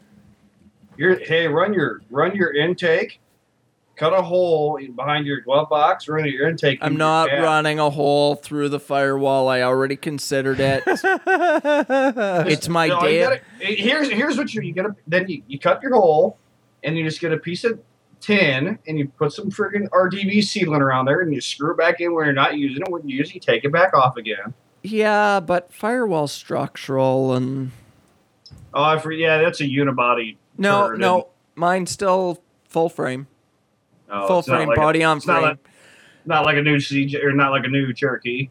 No, no. Uh, or like the newer versions of the Durango, I'm pretty sure they went unibody as well.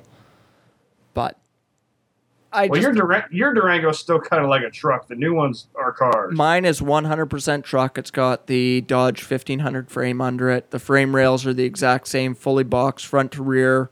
Frame widths are the same. I can take the front axle out of a power wagon, suspension and all, cut it off the frame, all the mounts for the four links, everything like that.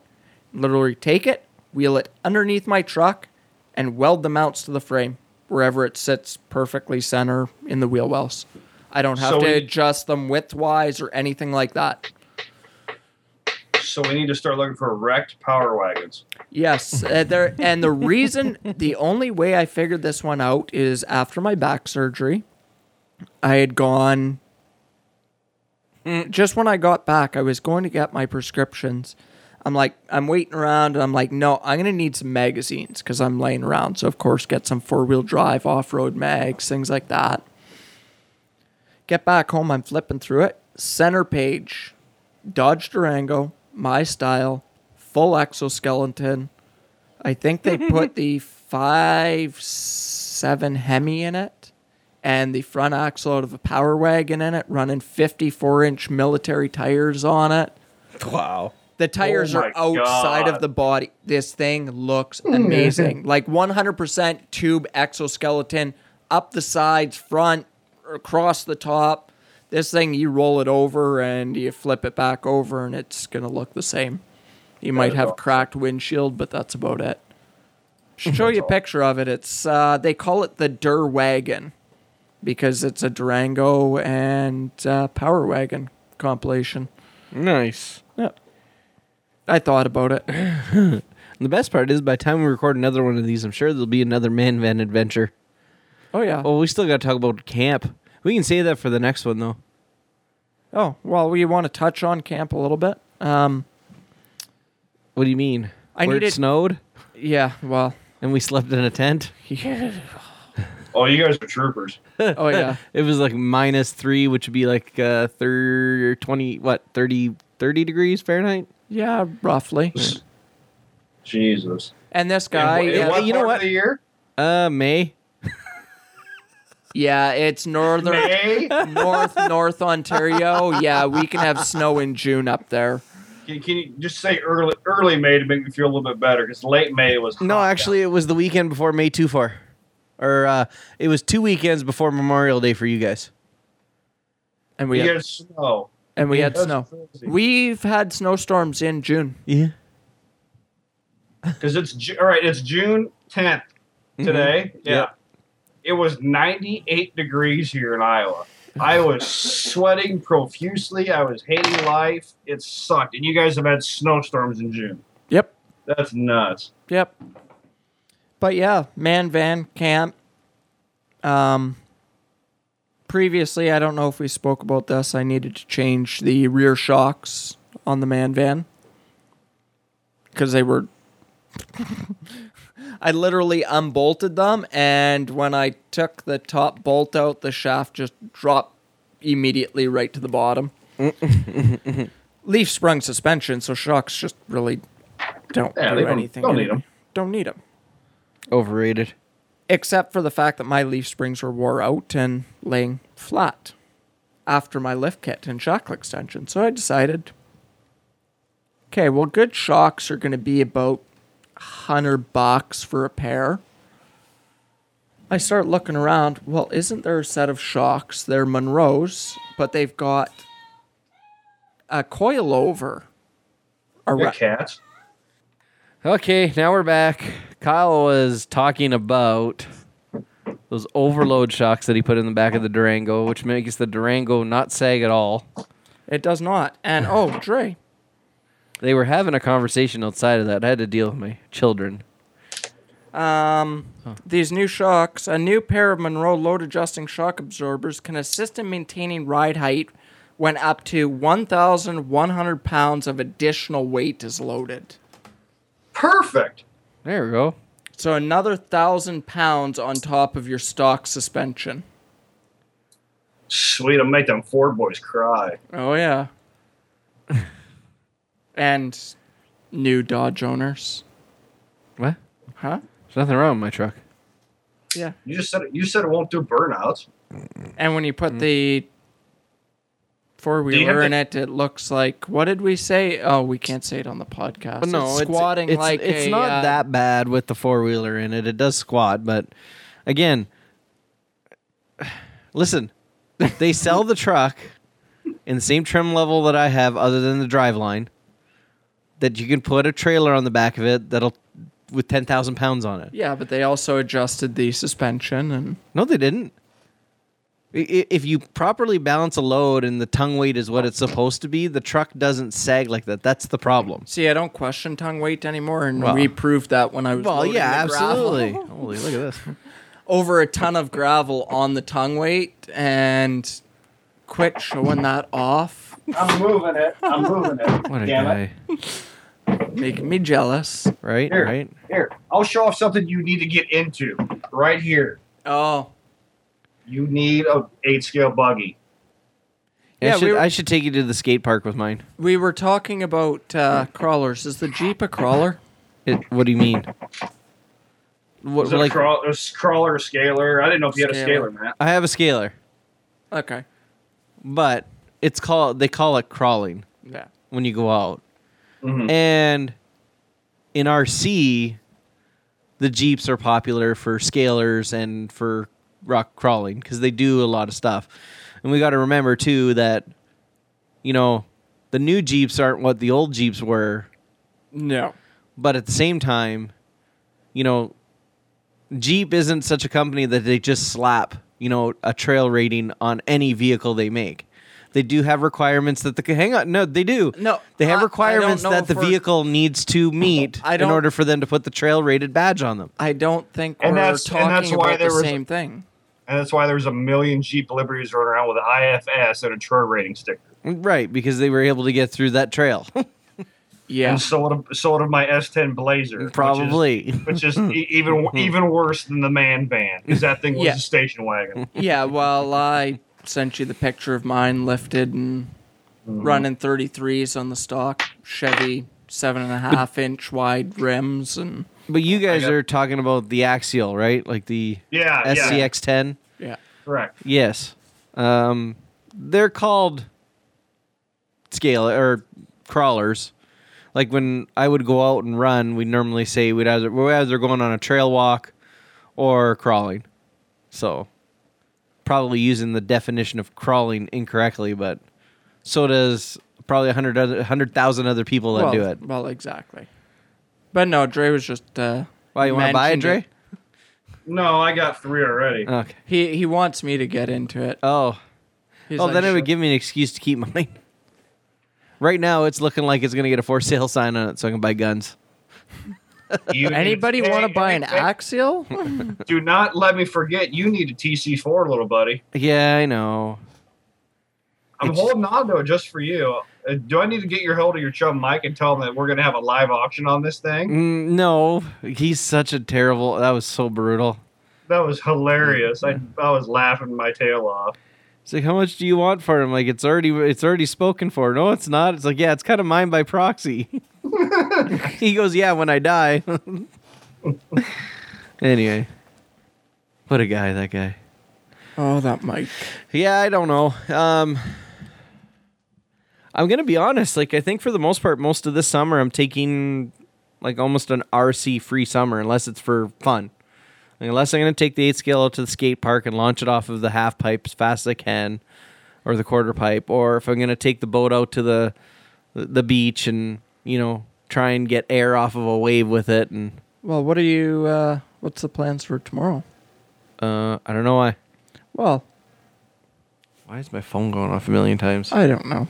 Uh, well, since it's my birthday and not doing much, I'm Right. only gonna have the kids for a couple hours. Uh, let's go launch the uh, Jeep off stuff. It needs a steering servo. Oh. Steal one out of something else. Uh. I can rig it up. I don't want to do that again. Yeah, you It'd do. have to be the one out of the eight scale over there. You want to launch it? I want to launch that, the eight scale, That? the buggy, not the green one.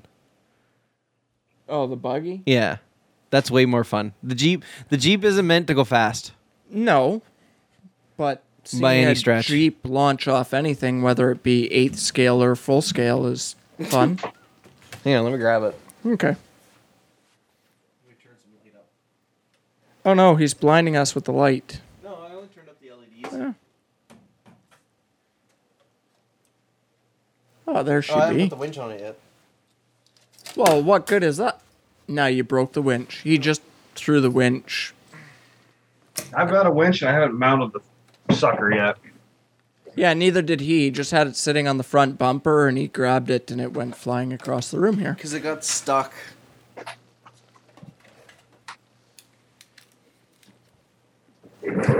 So I've got uh, no wheels on my chair, so it makes it harder to move around. Yeah, I stole the wheelchair. Oh, this way. So you guys see an Axial SCX10, like the motor. You are really, your picture is really bad. Really? Yeah. It looks really good from our end. Here, hang on. I will send you a picture on Messenger. It is horrid. Let me fix that. It looks really good from here. Maybe it's Dre's internet. It, it, that- it very well could be. That uh, But it- small town country internet. well, they got new internet here in town, and it's literally three quarters of a mile. It's all uh, by eyesight. It's all wireless. I have Yep. an antenna on my house. They couldn't. It's on the the new big antenna is on the water tower in town. Oh, live what right the just- feng shui? just outside of town. They couldn't point my antenna directly at it because they said it was too good of a signal. It would burn up my antenna. So they bounce it off the tin roof of my garage to the freaking water tower to get it the right. I'm like, really? They're like, yeah, it'll burn it up inside of a month if we point it straight at it. It don't even make sense, but it doesn't. That doesn't make any sense. What about now? No. I, ha- I see a real nice MKS-servo.com sign. I think you're doing advertising for them, possibly. No, that no. Well, I do like my MKS servos, but that's the banner that's hanging on the wall. Uh, we got to fix this video. There we shit. go. Now you're, Is now it you're there. is it better? Yeah. Okay. Yeah. Trumpet doors, huh? Oh, this way. Very nice. But then, see, I got the ESC all hidden away, nice, nice. Very nice. I got right now. It's missing the plate normally that the battery would sit on up front, Yeah. but I did do the uh, the B locks with it right away. Mhm. and then it's got the uh, MIP drive line. But I got to do some uh, work on the front. The front pinion angle's way off. Yeah, my uh, the one I'm building on my old my old crawler that I'm making the tube truck out of. I need to get my pinion angle is really screwed. I need to either cut my lengths and shorten the uppers up, or just get shorter ones to begin with. I think I'm gonna I'm gonna try and cut them and drill them and retap them and see how bad I screwed up, and then probably end up buying them anyway. Yeah, I have. Uh, I'm not gonna have fun with that. I can tell you that much.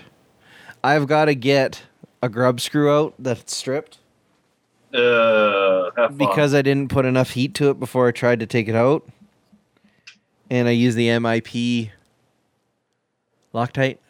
Mm-hmm. the good stuff. Mm-hmm. Is it that good? Yeah. Yeah, If you don't put heat to it, it's probably holding on to it. yeah I it's should have not- used some of that to hold my pinion nut. You could have. You could have. A, a dab will do you. That's for sure. I know the the low seed blue stuff I use, uh, it halfway works, but you can always break it loose. But that MIP stuff, I got a little bit one time, and it is awesome. Yeah, it is. Uh, it is some pretty incredible stuff in, in the sense of, damn it, uh, Loctite. Like I didn't believe everybody when they told me that. Like, oh, be careful with that Loctite. Actually, Kyle. Hey, hey, I'll be right back. Uh oh, we're in trouble. That sucks, dude. I can't get this out. What's that? Pass me out of that bin there. The uh, I think the 1.5.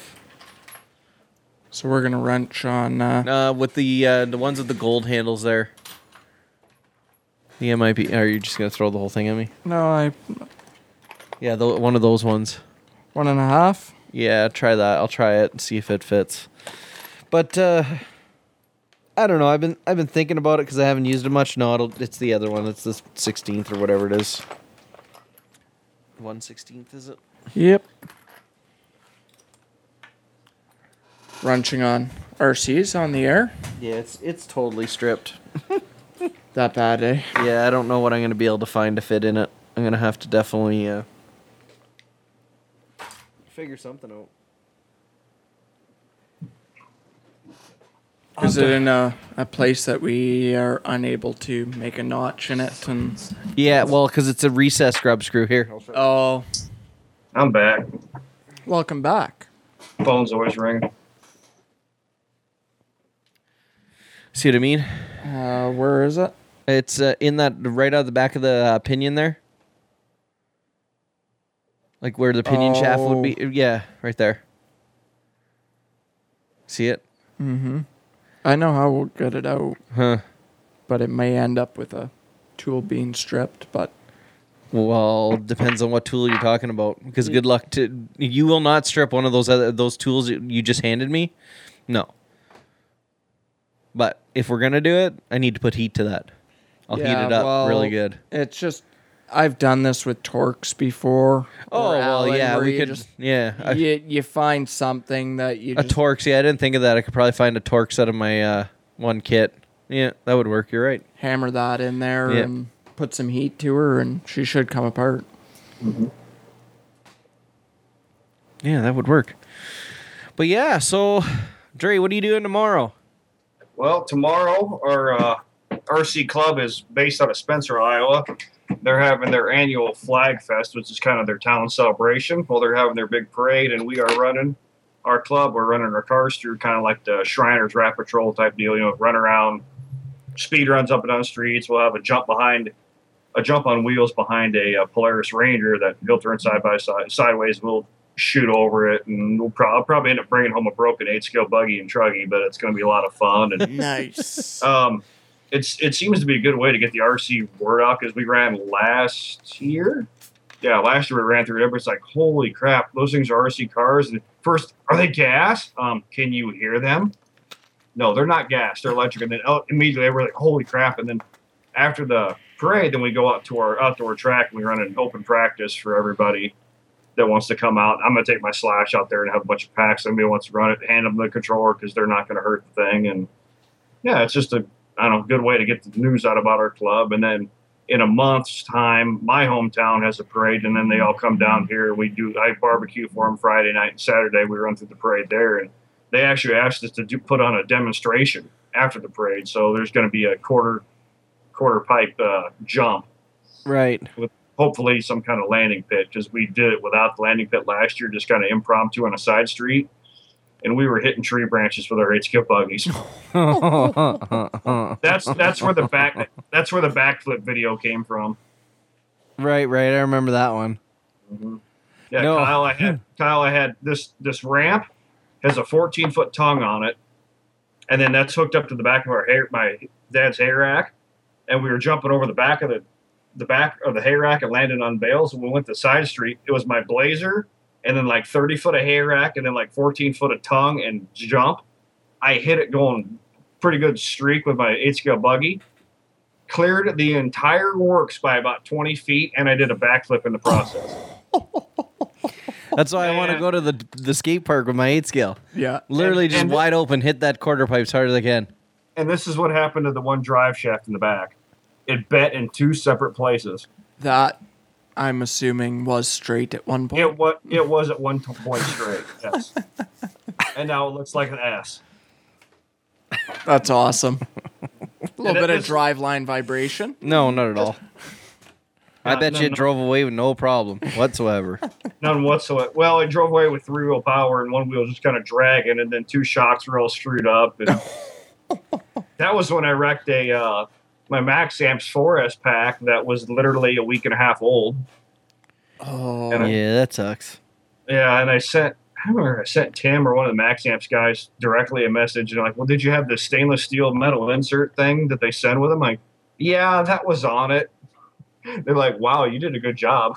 like, I don't know if it's if you call that good or not, but yeah, it was fun.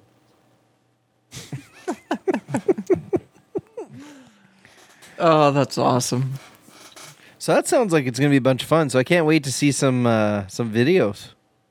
There, I'm gonna have take be taking the video camera along with, so hopefully we get some good videos. If nothing else, there'll be some videos at the track afterwards. This is gonna be kind of hard to get. Hopefully somebody, I shouldn't say hopefully somebody, but hopefully somebody breaks during the parade so we can get somebody lined up. That, hey, here's the camera. Now that you're broken, you can't drive. Nothing. Here, take video. First one to break gets assigned a video camera. There you go. Well, you said I should make sure this thing's charged up. yeah. It's been sitting on my desk for a week. But yeah, I'm gonna take that along with. So what have you guys been up to? You gonna go hit the skate park tomorrow and have some carnage, or Well, you know what's kind of funny? My wife says to me, Kyle, Mm. "Oh, tomorrow afternoon I'm going out for a little while." Oh, You are. Okay. She's like, "Yeah, I figure you might want to just stay home and watch a movie or something." I'm going. Nope. Mm-mm. I think now the only problem is if it's half decent weather, the skate park is going to be packed. That's going to be a problem. However, however, there is not a lack of plywood and scrap materials in my garage, that is true. and there is a park. About what, seventy feet that way? Yeah, about that. Um, so I don't need a skate park because there's a park right there, and I can use a road to a jump, and there's a tree. No, I, I want to clear that fence and land it in the tennis court. up and over. Yeah. I don't want to land it in the tennis court. I'll go from the tennis court out onto the grass There you go. because pavement landings are hard on them, especially if you don't manage to get it flat again. um, do you see any gouging on that front shock tower? No, no, No, looks perfectly fine. yeah, Yeah, yeah, that's good. That'll buff out. yeah. It's aluminum. It's made to grind a little. The Castle Power and Max Amps does do a low C8 scale buggy. I'm using like, well, yeah, actually, the ESC that is a castle-based ESC that's in my eight scale. Oh, Yeah, and then it's got a castle-based motor in it too. Yeah, so yeah, it's castle with max. amp. Yeah, it's the same deal. Yep, pretty much. uh-huh. So before I forget, because I'm actually for once recording a show after somebody asked me to do something and not forgetting, which is amazing in itself for me to not forget. Uh, but a friend of ours, Jeff Ramos, asked me to mention the uh, ASD Crawlers. Uh, it's an RC group on Facebook. If you want to head over in there and uh, join it, um, they talk all about crawlers, scalers, and, and all that wonderful stuff.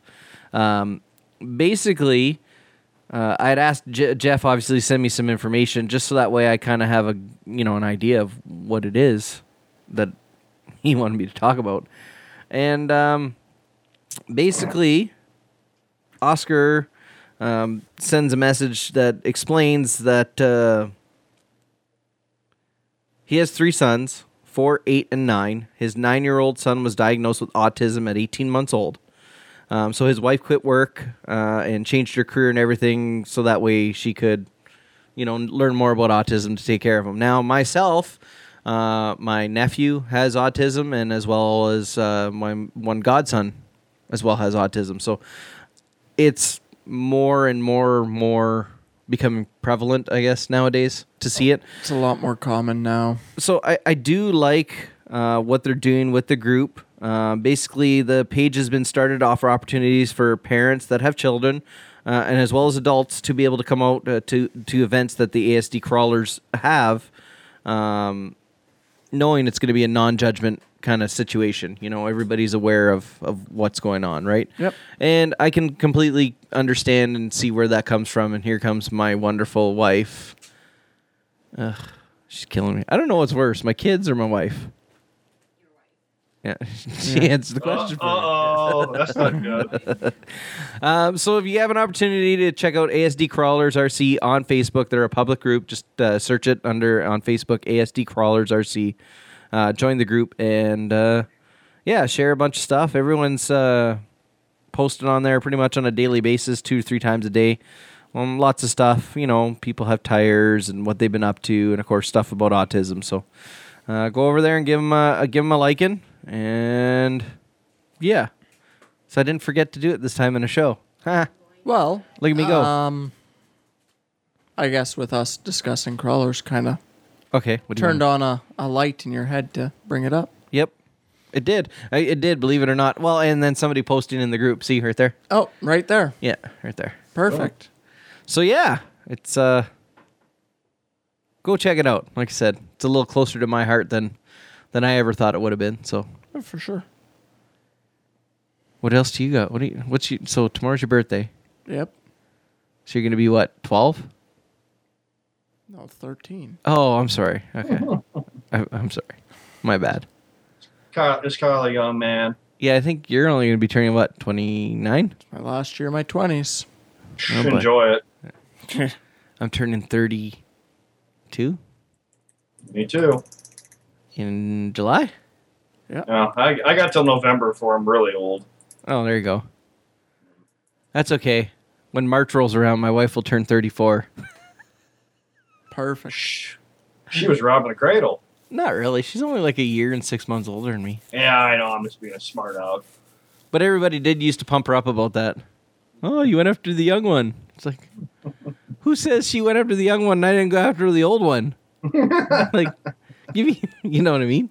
Yep. Oh yeah. Uh, I don't know. You guys got anything else? No, wanna unless we wanted to discuss our adventures at camp in the snowstorm. Well, we could. If we've got time, I don't know what we got. Uh, Well, what are we at here? Try not to bore people. oh no, nobody's, badly. Nobody's bored listening to us. We're probably like two hours now. We're at a, like uh looks like recording time wise we're about a hour and 40 minutes in. Oh yeah. Give or give or take some. Well, yeah, okay, we can talk about camp. Yeah. So originally the idea of going up to camp was to go up and get stuff set up so that way come fall we have a decent setup and obviously have somewhere to go throughout the summer if we want to go fishing and stuff like that. Originally we weren't bringing the four wheelers, right? We were planning No. on just kind of We were- driving in with the man van into the lake. We were the just lake. gonna take the man van up, because we didn't want to beat on your so precious truck. yeah, my little pavement princess Yep. that spent more time off road than some people's fully blown off road trucks, I know. right? It's, it's true. it is true. So uh, we uh, all of a sudden I go for for supper with my uncle and my cousin and uh, my uncle's coworker there, and all of a sudden it's oh we're bringing the bikes up. Uh. Okay, so that means I have to take two vehicles then, because me and Kyle were gonna go off on one, and we are gonna put all the skids, because we brought up a bunch of skids and we built a platform for us to actually put the tent on instead of the tent being on the ground, because well, as Kyle figured out very very quickly how uneven the ground is within a two foot by two foot square it was just easier for us to level a platform and go from there. So come home, my bike's not ready.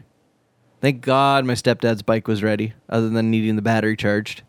Yeah, we still did some tinkering on it. Oh, we did, yeah. We had to take the preload out of the shocks. We had to take the plate off which the we bottom. never did the front and No, I found my spanner wrench, so we can definitely take the preload out of the front.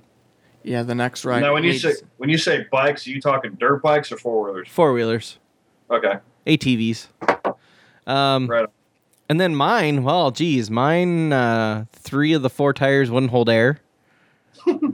Oh we So Kyle and I had to take tires off of rims. we went ATV on that Yeah, and we had to clean beads and put tires back on. And there's actually a video of Kyle and I reseating a bead on Facebook. yeah. so you can check out my uh, Facebook. I believe it's on my Facebook.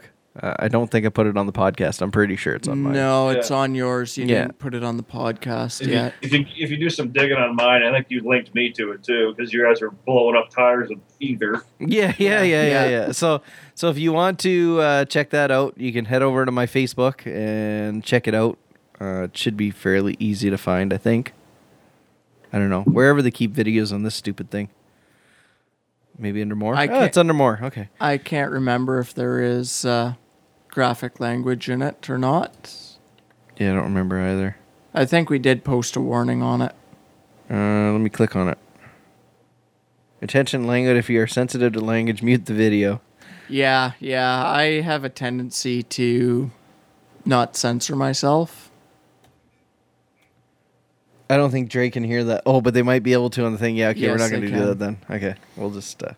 Yeah, so if you want to check it out, it's on my Facebook. It's uh, two minutes and fifty seconds of utter. Uh, Um, me. if ever anybody hasn't gotten this yet, I'm an utter redneck, and this is just how we get things done. We do work. yeah. So, so we got that done. Um, well, actually, the first night we did two tires, and we put them back on. And then the next night, I think you had the kids because it was a Wednesday, and I had come home from work. There was something along those lines because you didn't end up coming over the next day because I ended up doing the carb the next day. Yeah, yeah. I It got- must have been a yeah because we would have been getting ready for the weekend. So yes, I would have had the kids on the Wednesday. Yeah. So he didn't come over that day, and then he come back over on the Thursday, and that's when we looked at the bike and said, "Great, that tire over there is still leaking. Awesome."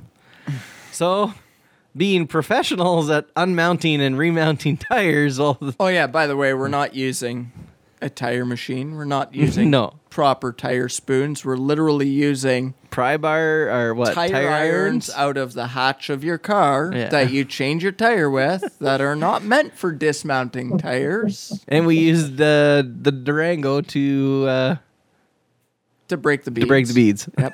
Yep. So we were uh we managed to do that. The one tire still seems to leak, but the only step we didn't do with that third tire was I We didn't cranked it up to 30 psi and let it sit and see. Now I did that last night with it. I haven't checked it, so I'll check it tomorrow and see how much it's lost, if any. If it hasn't lost any, then I can air it down and it should be good to go.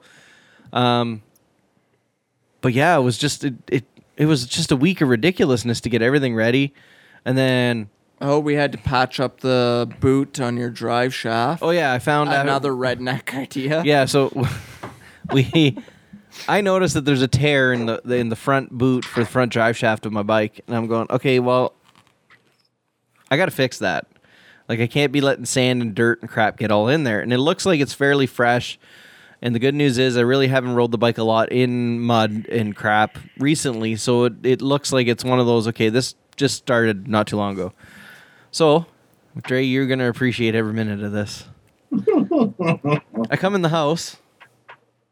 I grab my syringe of udder butter, Yes. I run Yes. I run outside, I find the hole in the boot. I stick the end of the syringe in there and I proceed to inject as much grease, the udder butter as I can get into this joint. Uh, at that point, I go about doing all my other stuff, and then Kyle goes, "Well," because I thought, well, once I put grease on it, how the hell am I going to put duct tape around it? Because duct tape isn't going to stick to grease. This is just going to be a Oh, bloody God. mess. So Kyle goes, "Do you got an old pair of jeans?" I'm like, "Yeah, why?" He goes, "Well, just cut a piece of old jean and put that around it, and then we'll zip tie it." It's an old trick for CV axles. You got a torn boot, you just throw a jean leg over it and hose clamp on either end, and you're good until it starts clicking or blows apart. So we we get we get the jean around it between the two of us. We get some zip ties around the jean, and then gorilla tape comes into place. Yes. Yeah. So we put some gorilla tape all the way around it. Now I know how tape works. Tape works better when it's warmed up because it gets stickier. So Kyle and I have this hair scheme idea that we're going to jack the bike up both front and rear, start it, and proceed to slowly roll it forward in four wheel drive so that way the, the drive shaft spins. Well, Kyle starts jacking up the back. I've already got the front up in the middle. Well, does the bike not start wanting to wobble and fall over? So here I am holding the bike with Kyle's trying to stabilize it, and then he's trying to give it fuel, and I'm trying to heat. Oh, it was just, it was one of those moments. Needless to say, it's it's great. Like I'm, I've got another boot on order, and like I really want to switch it because the OCD inside of me wants it to be proper, but then the other side of me wants to go. Eh, there's nothing wrong with it the way it is. It's true. And this is where I get my name Kamikaze from Yeah, because I'm just I'm nuts like that. Yeah, he I makes me feel, he makes me nervous. and I felt bad about putting new valve springs in my four wheeler before we went camping this year. Oh, I, I got nothing on you guys. other, other than my full drive turns on and off like a light switch whenever it wants to, but that's electrical crap. That's nothing else. Gotta love electronics. All Oh, for convenience. I pr- I priced a new Honda Foreman. Nah, I'll keep mine. Yeah, yeah. I don't think I'm spending eight grand on a on a four wheeler to play with. That's Not when it. they're You're, Well, you're better up off to buy like a Polaris Sportsman if you want one to play with. If you want to get a workhorse and buy another Honda. Well, here's the deal. My definition of clay is very, very tough, and I guarantee a Polaris would like. I can't say it on this podcast because we're being clean, but it would not. It would not like the things that I would do to it. That's what warranty's for. Buy the extended. What'd you What'd you do? Well, I jumped it 14 feet long and three feet in the air, and then I submerged the racks underneath the water for about a quarter mile. He needs to buy a Mud Pro. Be done with it. Yep. Yeah, I oh, I'd love to have a uh, Arctic Cat. What is it? The the nine hundreds or thousand mud cats. Duh. Oh, but I'm not. I'm not dropping 14 or 15 grand on a four wheeler. Yeah, I hear you. I hear you on that. I'm in the same boat. I'm glad I have mine. And then Kyle this gets the, the advantage of using my stepfather's, which you'd think most people would take the bigger bike because my stepfather has a 500 and my bike's a 400. No, I let Kyle ride the 500. I'm good on my little 400. I love that 500. And you know what? That's the only thing about mine that I wish it had was like it was closer to a 500. If it had the power and torque that the 500 had, I'd I would be tickled pink. We can always bore it out. Yeah, I know. That's coming. See, my my my foreman's a 450, hmm but you know I like I got plenty of low end grunt, but I run out of on top end 45, 48 mile an hour is all the faster it'll go top end. So I get we get out on the road and all the ranchers and Polarises just walking over me on the gravel, but if we're in the climbing and hills and whatnot, I'm right there with them, if not ahead of them. Yeah, my, mine's pretty much the same. I get about uh, about 45 ish mile an hour out of mine, and then that's it. That's that's screaming wide open. So And then I'm always a sucker. For some reason, I always end up at the back of the pack. and I'm the lightest dude on one of the bigger bikes yeah, that'll just blow by all of them, and I'm stuck at the back. And then your cousin there deciding, well, let me drop some tires off in the dirt. yeah, uh, I'm going to ride half on the dirt and half on the pavement. It's cold. it's blowing, and all he's doing is throwing sand in my face the whole time. I thought about just holding her to the bar and just passing all you guys, but that's not really the safest thing to do on a. Well, no, true, it's not. I still remember the one time me, my brother-in-law, and my father-in-law all went riding, and at the time, my brother-in-law owned a Pol, not a Polaris, uh, Yamaha Kodiak. I think it was uh, 450 or something like that. Whatever theirs, whatever theirs is, that that weird in between number, right? And we're all hightailing it down this one highway, and I get up. I'm I'm behind the two of them because Mark's on his 500 Magnum there, and and Yep. he's on. I get this hair scheme idea that I'm gonna pull my pants down and moon them as I pass them, right? So here I go because we're not doing wide open. We're doing about 50, 55, and I know my bike's got the other 25, 30 clicks I need, and we're starting to come down a hill. So there I am, undoing my belt, pulling my pants down. Give her, give her wide open throttle. I come up beside my, my brother-in-law. He looks over. He goes like this. He almost falls off his bike, and then he starts laughing, right? Because he sees how funny it is. Well, I get up in front of my father-in-law, and he just kind of hits the brakes, and all of a sudden stops. he just stops, and I just keep going, and it's like uh, I, I turn around. Of course, try and pull your pants. But getting the pants down is not such a problem. For some reason, pulling them back up is a big problem. Yeah. So yeah. Anyway, little. Yeah, I've done some questionable things. So yeah, that was our preparations for camp. Yeah, preparations for camp, and then finally, man, what time were we out there till on Friday night packing? Oh, it was late. Like eight thirty nine, nine thirty, something like that. Yeah. Yeah, because I still had to come in the house and do a bunch of other things. I was all irritated about it. Yep. So we got through all that. We got all of our stuff packed. We get up in the morning. We meet up, gas the bikes up, and then we head up north. But we did. We got there fairly early. I think we got there what, eight thirty, nine o'clock in the morning. Yeah, about eight thirty we showed up there. and then- we had left by six. I think it was like six, six thirty or something. yeah, like that. something Yeah. like that. So we went we went full uh, work mode when we got up there. Yep. Started clearing up all the brush and everything like that, and um, what a day! Like we should. I wish we had had a little more time to actually do stuff. I want to head back up now that it's all done. Like I said, I'm I'm strongly thinking about adding uh, another row of skids because all the skids we brought up, we ended up doing like uh, a nine by nine square with the skids in order to put the tent on. Well, the tent is, for whatever reason, I didn't think about the fact that the skids are a little narrower. Like they're four foot long and they're like three and a half wide. Yep. So I didn't quite think of that. anyway, um, so the tent fits on the platform, but only two ways. So I think if we add another row, then we can put it any way we want. Yeah, it would have been a lot better if we had it. We had it turned the wrong way, and that wind.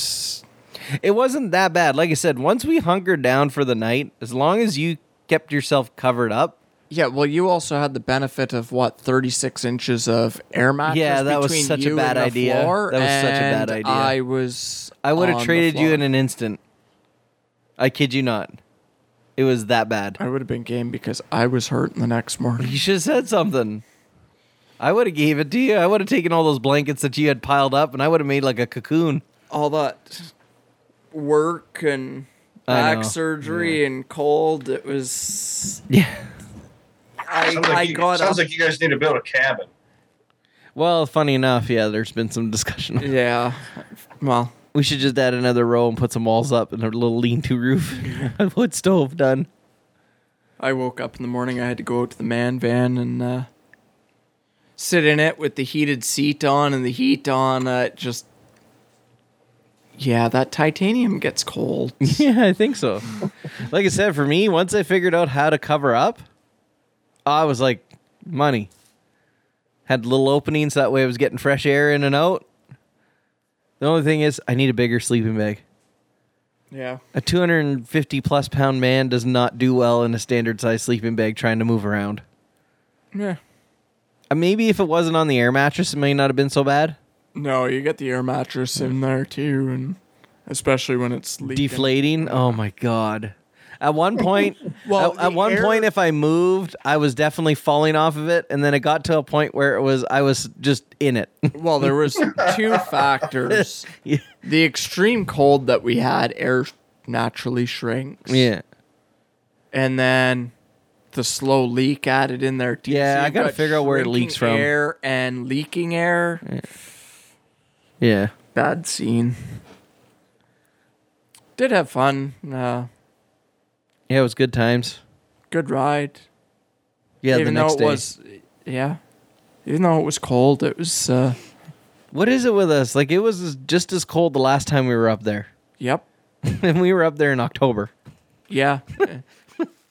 like it was throughout the day, like it'd be sunny and not bad, and you'd take everything off, and then The clouds would roll back in, and it would start blowing and snowing, and it's just like, what? What? What? what wait, wait, wait a minute! Stop it! yeah, cover all back up, and then by the time you got covered back up and warmed up and back to work, and you're sweating and the sun's back out, it's like make up your mind: either snow or stay sun, and it just come in waves every like what 15 20 minutes? Yep. get about 10 15 minutes of sun and then 15 20 minutes of snow. It was just well and all it was a Yeah. good time though. Did some fishing didn't really do too well on that i think they- No, I want to. You know what? That's what we're doing tomorrow afternoon. where do you want to go Somewhere where we can catch fish, as long as we bring worms. do you mind going for a drive Where are we going? i could bring you down the line hit up thessalon river and some stuff along there I was thinking even closer than that, like Echo Bay. Echo Bay, there isn't really much fishing. Like you can't even fish the Bar River. There isn't anything A in Bar River, and B, it's uh, a fish sanctuary. For whatever reason, Perfect. it's a fish sanctuary. There's nothing in it, but Take take some dynamite and a pitchfork. yeah. I don't know. Uh, I haven't really done too much fishing around uh, Echo Bay Because I just without a boat, anyway. well, the only problem is I'm gonna probably have the kids unless somehow I can convince my mom. Mommy. Yeah, I'm gonna call I my don't know. mom tomorrow. We'll figure something out anyway. We could go Like I do said, that. I'm gonna take the kids for a couple hours after their swimming and stuff. Have What lunch time's that with them. around? I'll get them 11, 12, 30. So I'd probably keep them till 2, 3. That probably work. And then, We'll figure it out from there. I want to go do some more fishing. That's for sure. Oh, and yeah. then definitely, definitely, definitely, definitely. I cannot wait to get that Russian SKS. oh boy. My vacation is two weeks away, and it'll probably be the last Friday of my vacation. But we are going to spend because you have the kids next weekend, Yeah, I don't have them this weekend. I have them the weekend after. and then it'd be the weekend after that that we'd be going. Let's go shoot some stuff. How long did it take me to convince you to get that SKS? I think Well, it didn't take. It wasn't that I needed convincing. It was just listen. I want to go shoot things. I want to go shoot at things, targets, whatever. Not people. Not people. never people. No, but I just want to go shoot at things. And a Russian SKS is, like you said, cheap, and the ammunition is even cheaper. And even more available. Exactly. That's And for me, the the way I look at it is because I'm gonna have to clean it and and everything like No, that. no, no, no, no, no, no. Don't clean it. If you don't clean an SKS, it will eventually go into a uh, whether they take a, a slam fire. Yep. I was Yep. I was telling him about that one. I'm like, you really got to watch SKSs with slam fire. yeah. Hey, hey, it's not restricted. It's an SKS or whatever Canada, Canada says. They didn't say nothing about not cleaning it and making a full auto. Yeah. it would. It basically turns it into a five shot um, uh, assault rifle. What are they? I can never think of them. AK forty seven because it does take the same shells. Seven sixty two by thirty nine. No, what's no? Because seven six two by fifty four R is the Mosin-Nagant, isn't it? Yeah. The Mosin, and I almost got him convinced on the Mosin too. That is a scary looking gun, man. my, my hey, here's the deal. My cousin has one. It the thing that the worst thing about it, you have to wear earplugs. Yep. And I'm half deaf anyway from shooting all my stuff without earplugs and everything I own doesn't have a muffler on it. But that thing is scary loud. Oh my It god. is, but great, and I love the full, uh, the stock that goes the mo- almost the whole length of the barrel. The 9130 version, yeah. Yeah, Yeah. The only problem is you got to get the one that has all the cos. Is it Cosmolite? Cosmolite? There, all the, the the the goop they put in the stock to preserve them. yeah. The uh, I can never remember Cos. Cosmoline. Cosmoline. That's it, Yep. and that's what the SKS will be packed in. Is that Cosmoline? No. Yeah, it's just nasty, goopy. The best way I've heard to get rid of that is get a 55 gallon drum and put a light bulb in it and put your stock in it and just let it sit. Yeah. And the, and the heat will eventually ooze it out. You got to keep wiping it down and it takes a while, but yeah. Because it's it's almost uh, it's waxy. Yeah. Uh, it's a preservative, right? They, they were all Yeah. surplus Keeps- guns, and Keeps it from rusting, keeps it from the, the wood deteriorating. It's an excellent product. It's just a son of a gun to get out. oh, it is, it is. No pun intended, right? Exactly. and another drink for me. I I really think you like the Mosin. You should uh, look into again. Very cheap gun. I, Under I only need $200. one cheap one. It's under two hundred bucks. It's loud. It's got a bigger shell, and when It's you loud. whip that out, and people are like, "What is that?" It's so pretty. I still don't understand why those are on the restricted list. Can you see that or no? Oh yeah. Yeah, yeah. We can also see the refresh rate on the light. It's a lot better on this side than it is on the cam- on the camera. Looks like I got that strobe thing. See, here's why it's probably not legal up there. It's because I got the collapsible stock.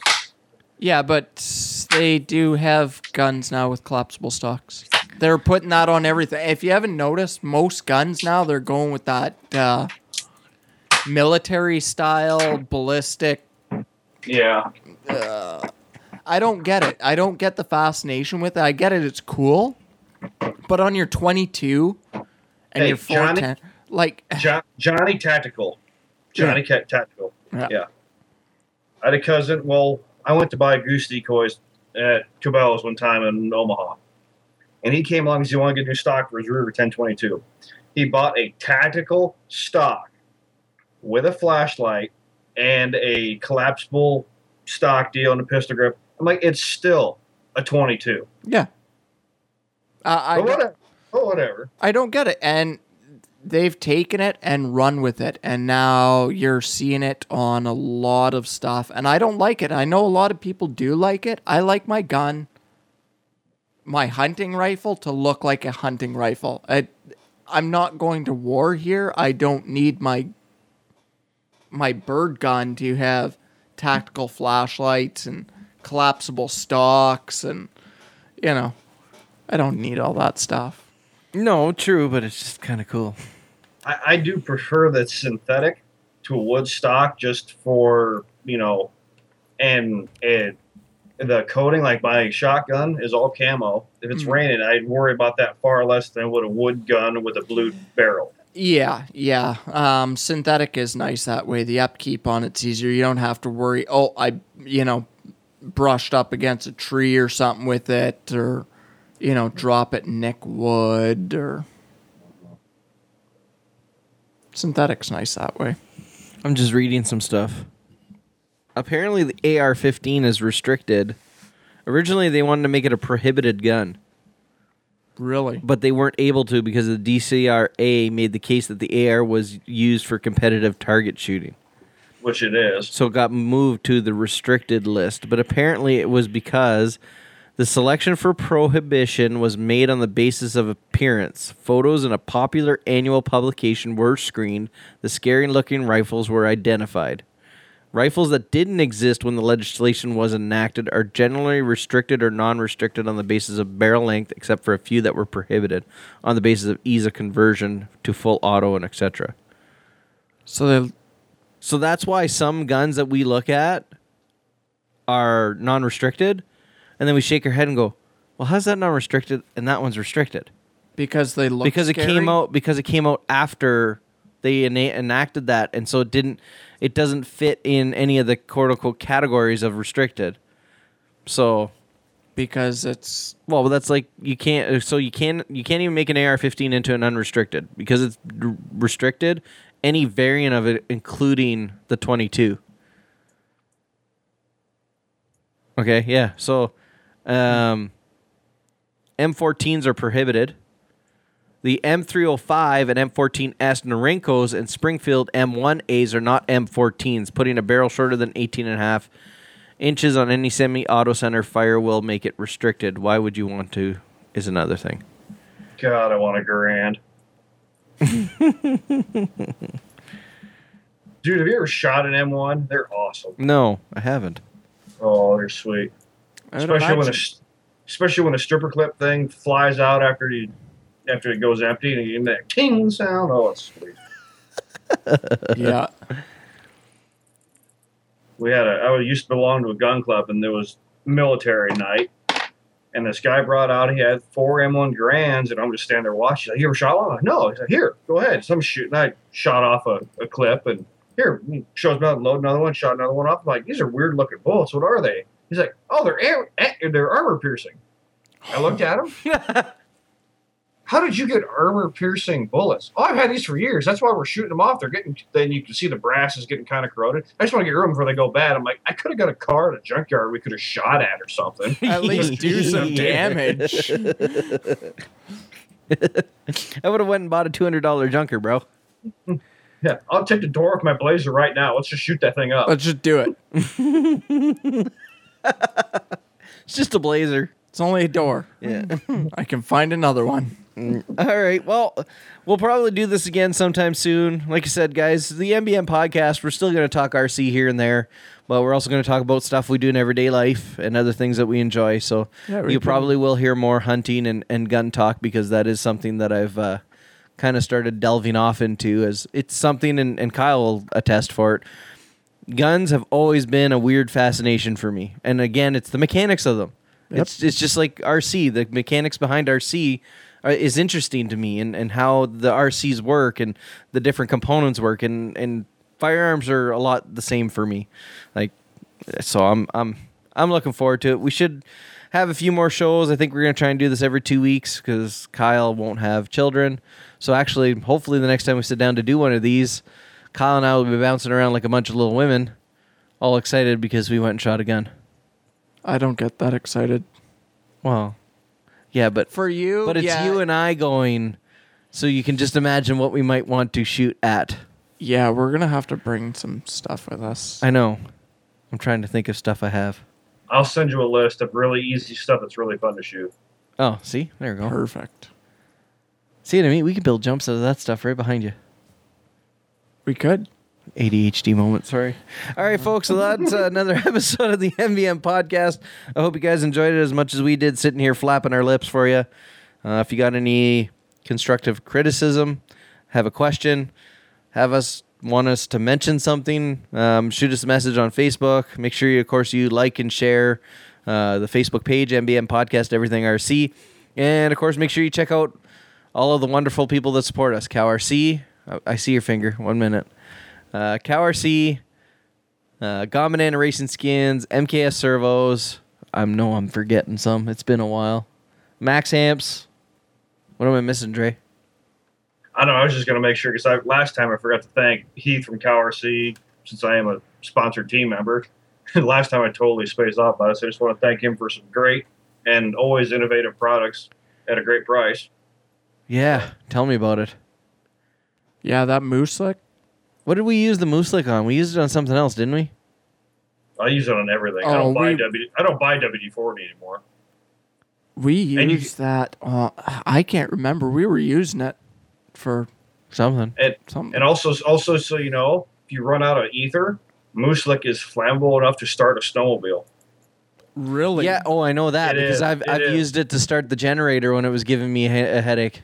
You know what else have- starts I have the- generators? Bug spray. Oh yeah, bug spray from Home Depot. I've got I've got the most well lubed Arctic Cat 700 sled in, in Iowa, guaranteed. well, with that being said, this has been the MBM podcast. Thanks for joining us on this wonderful episode, and have yourselves a good one.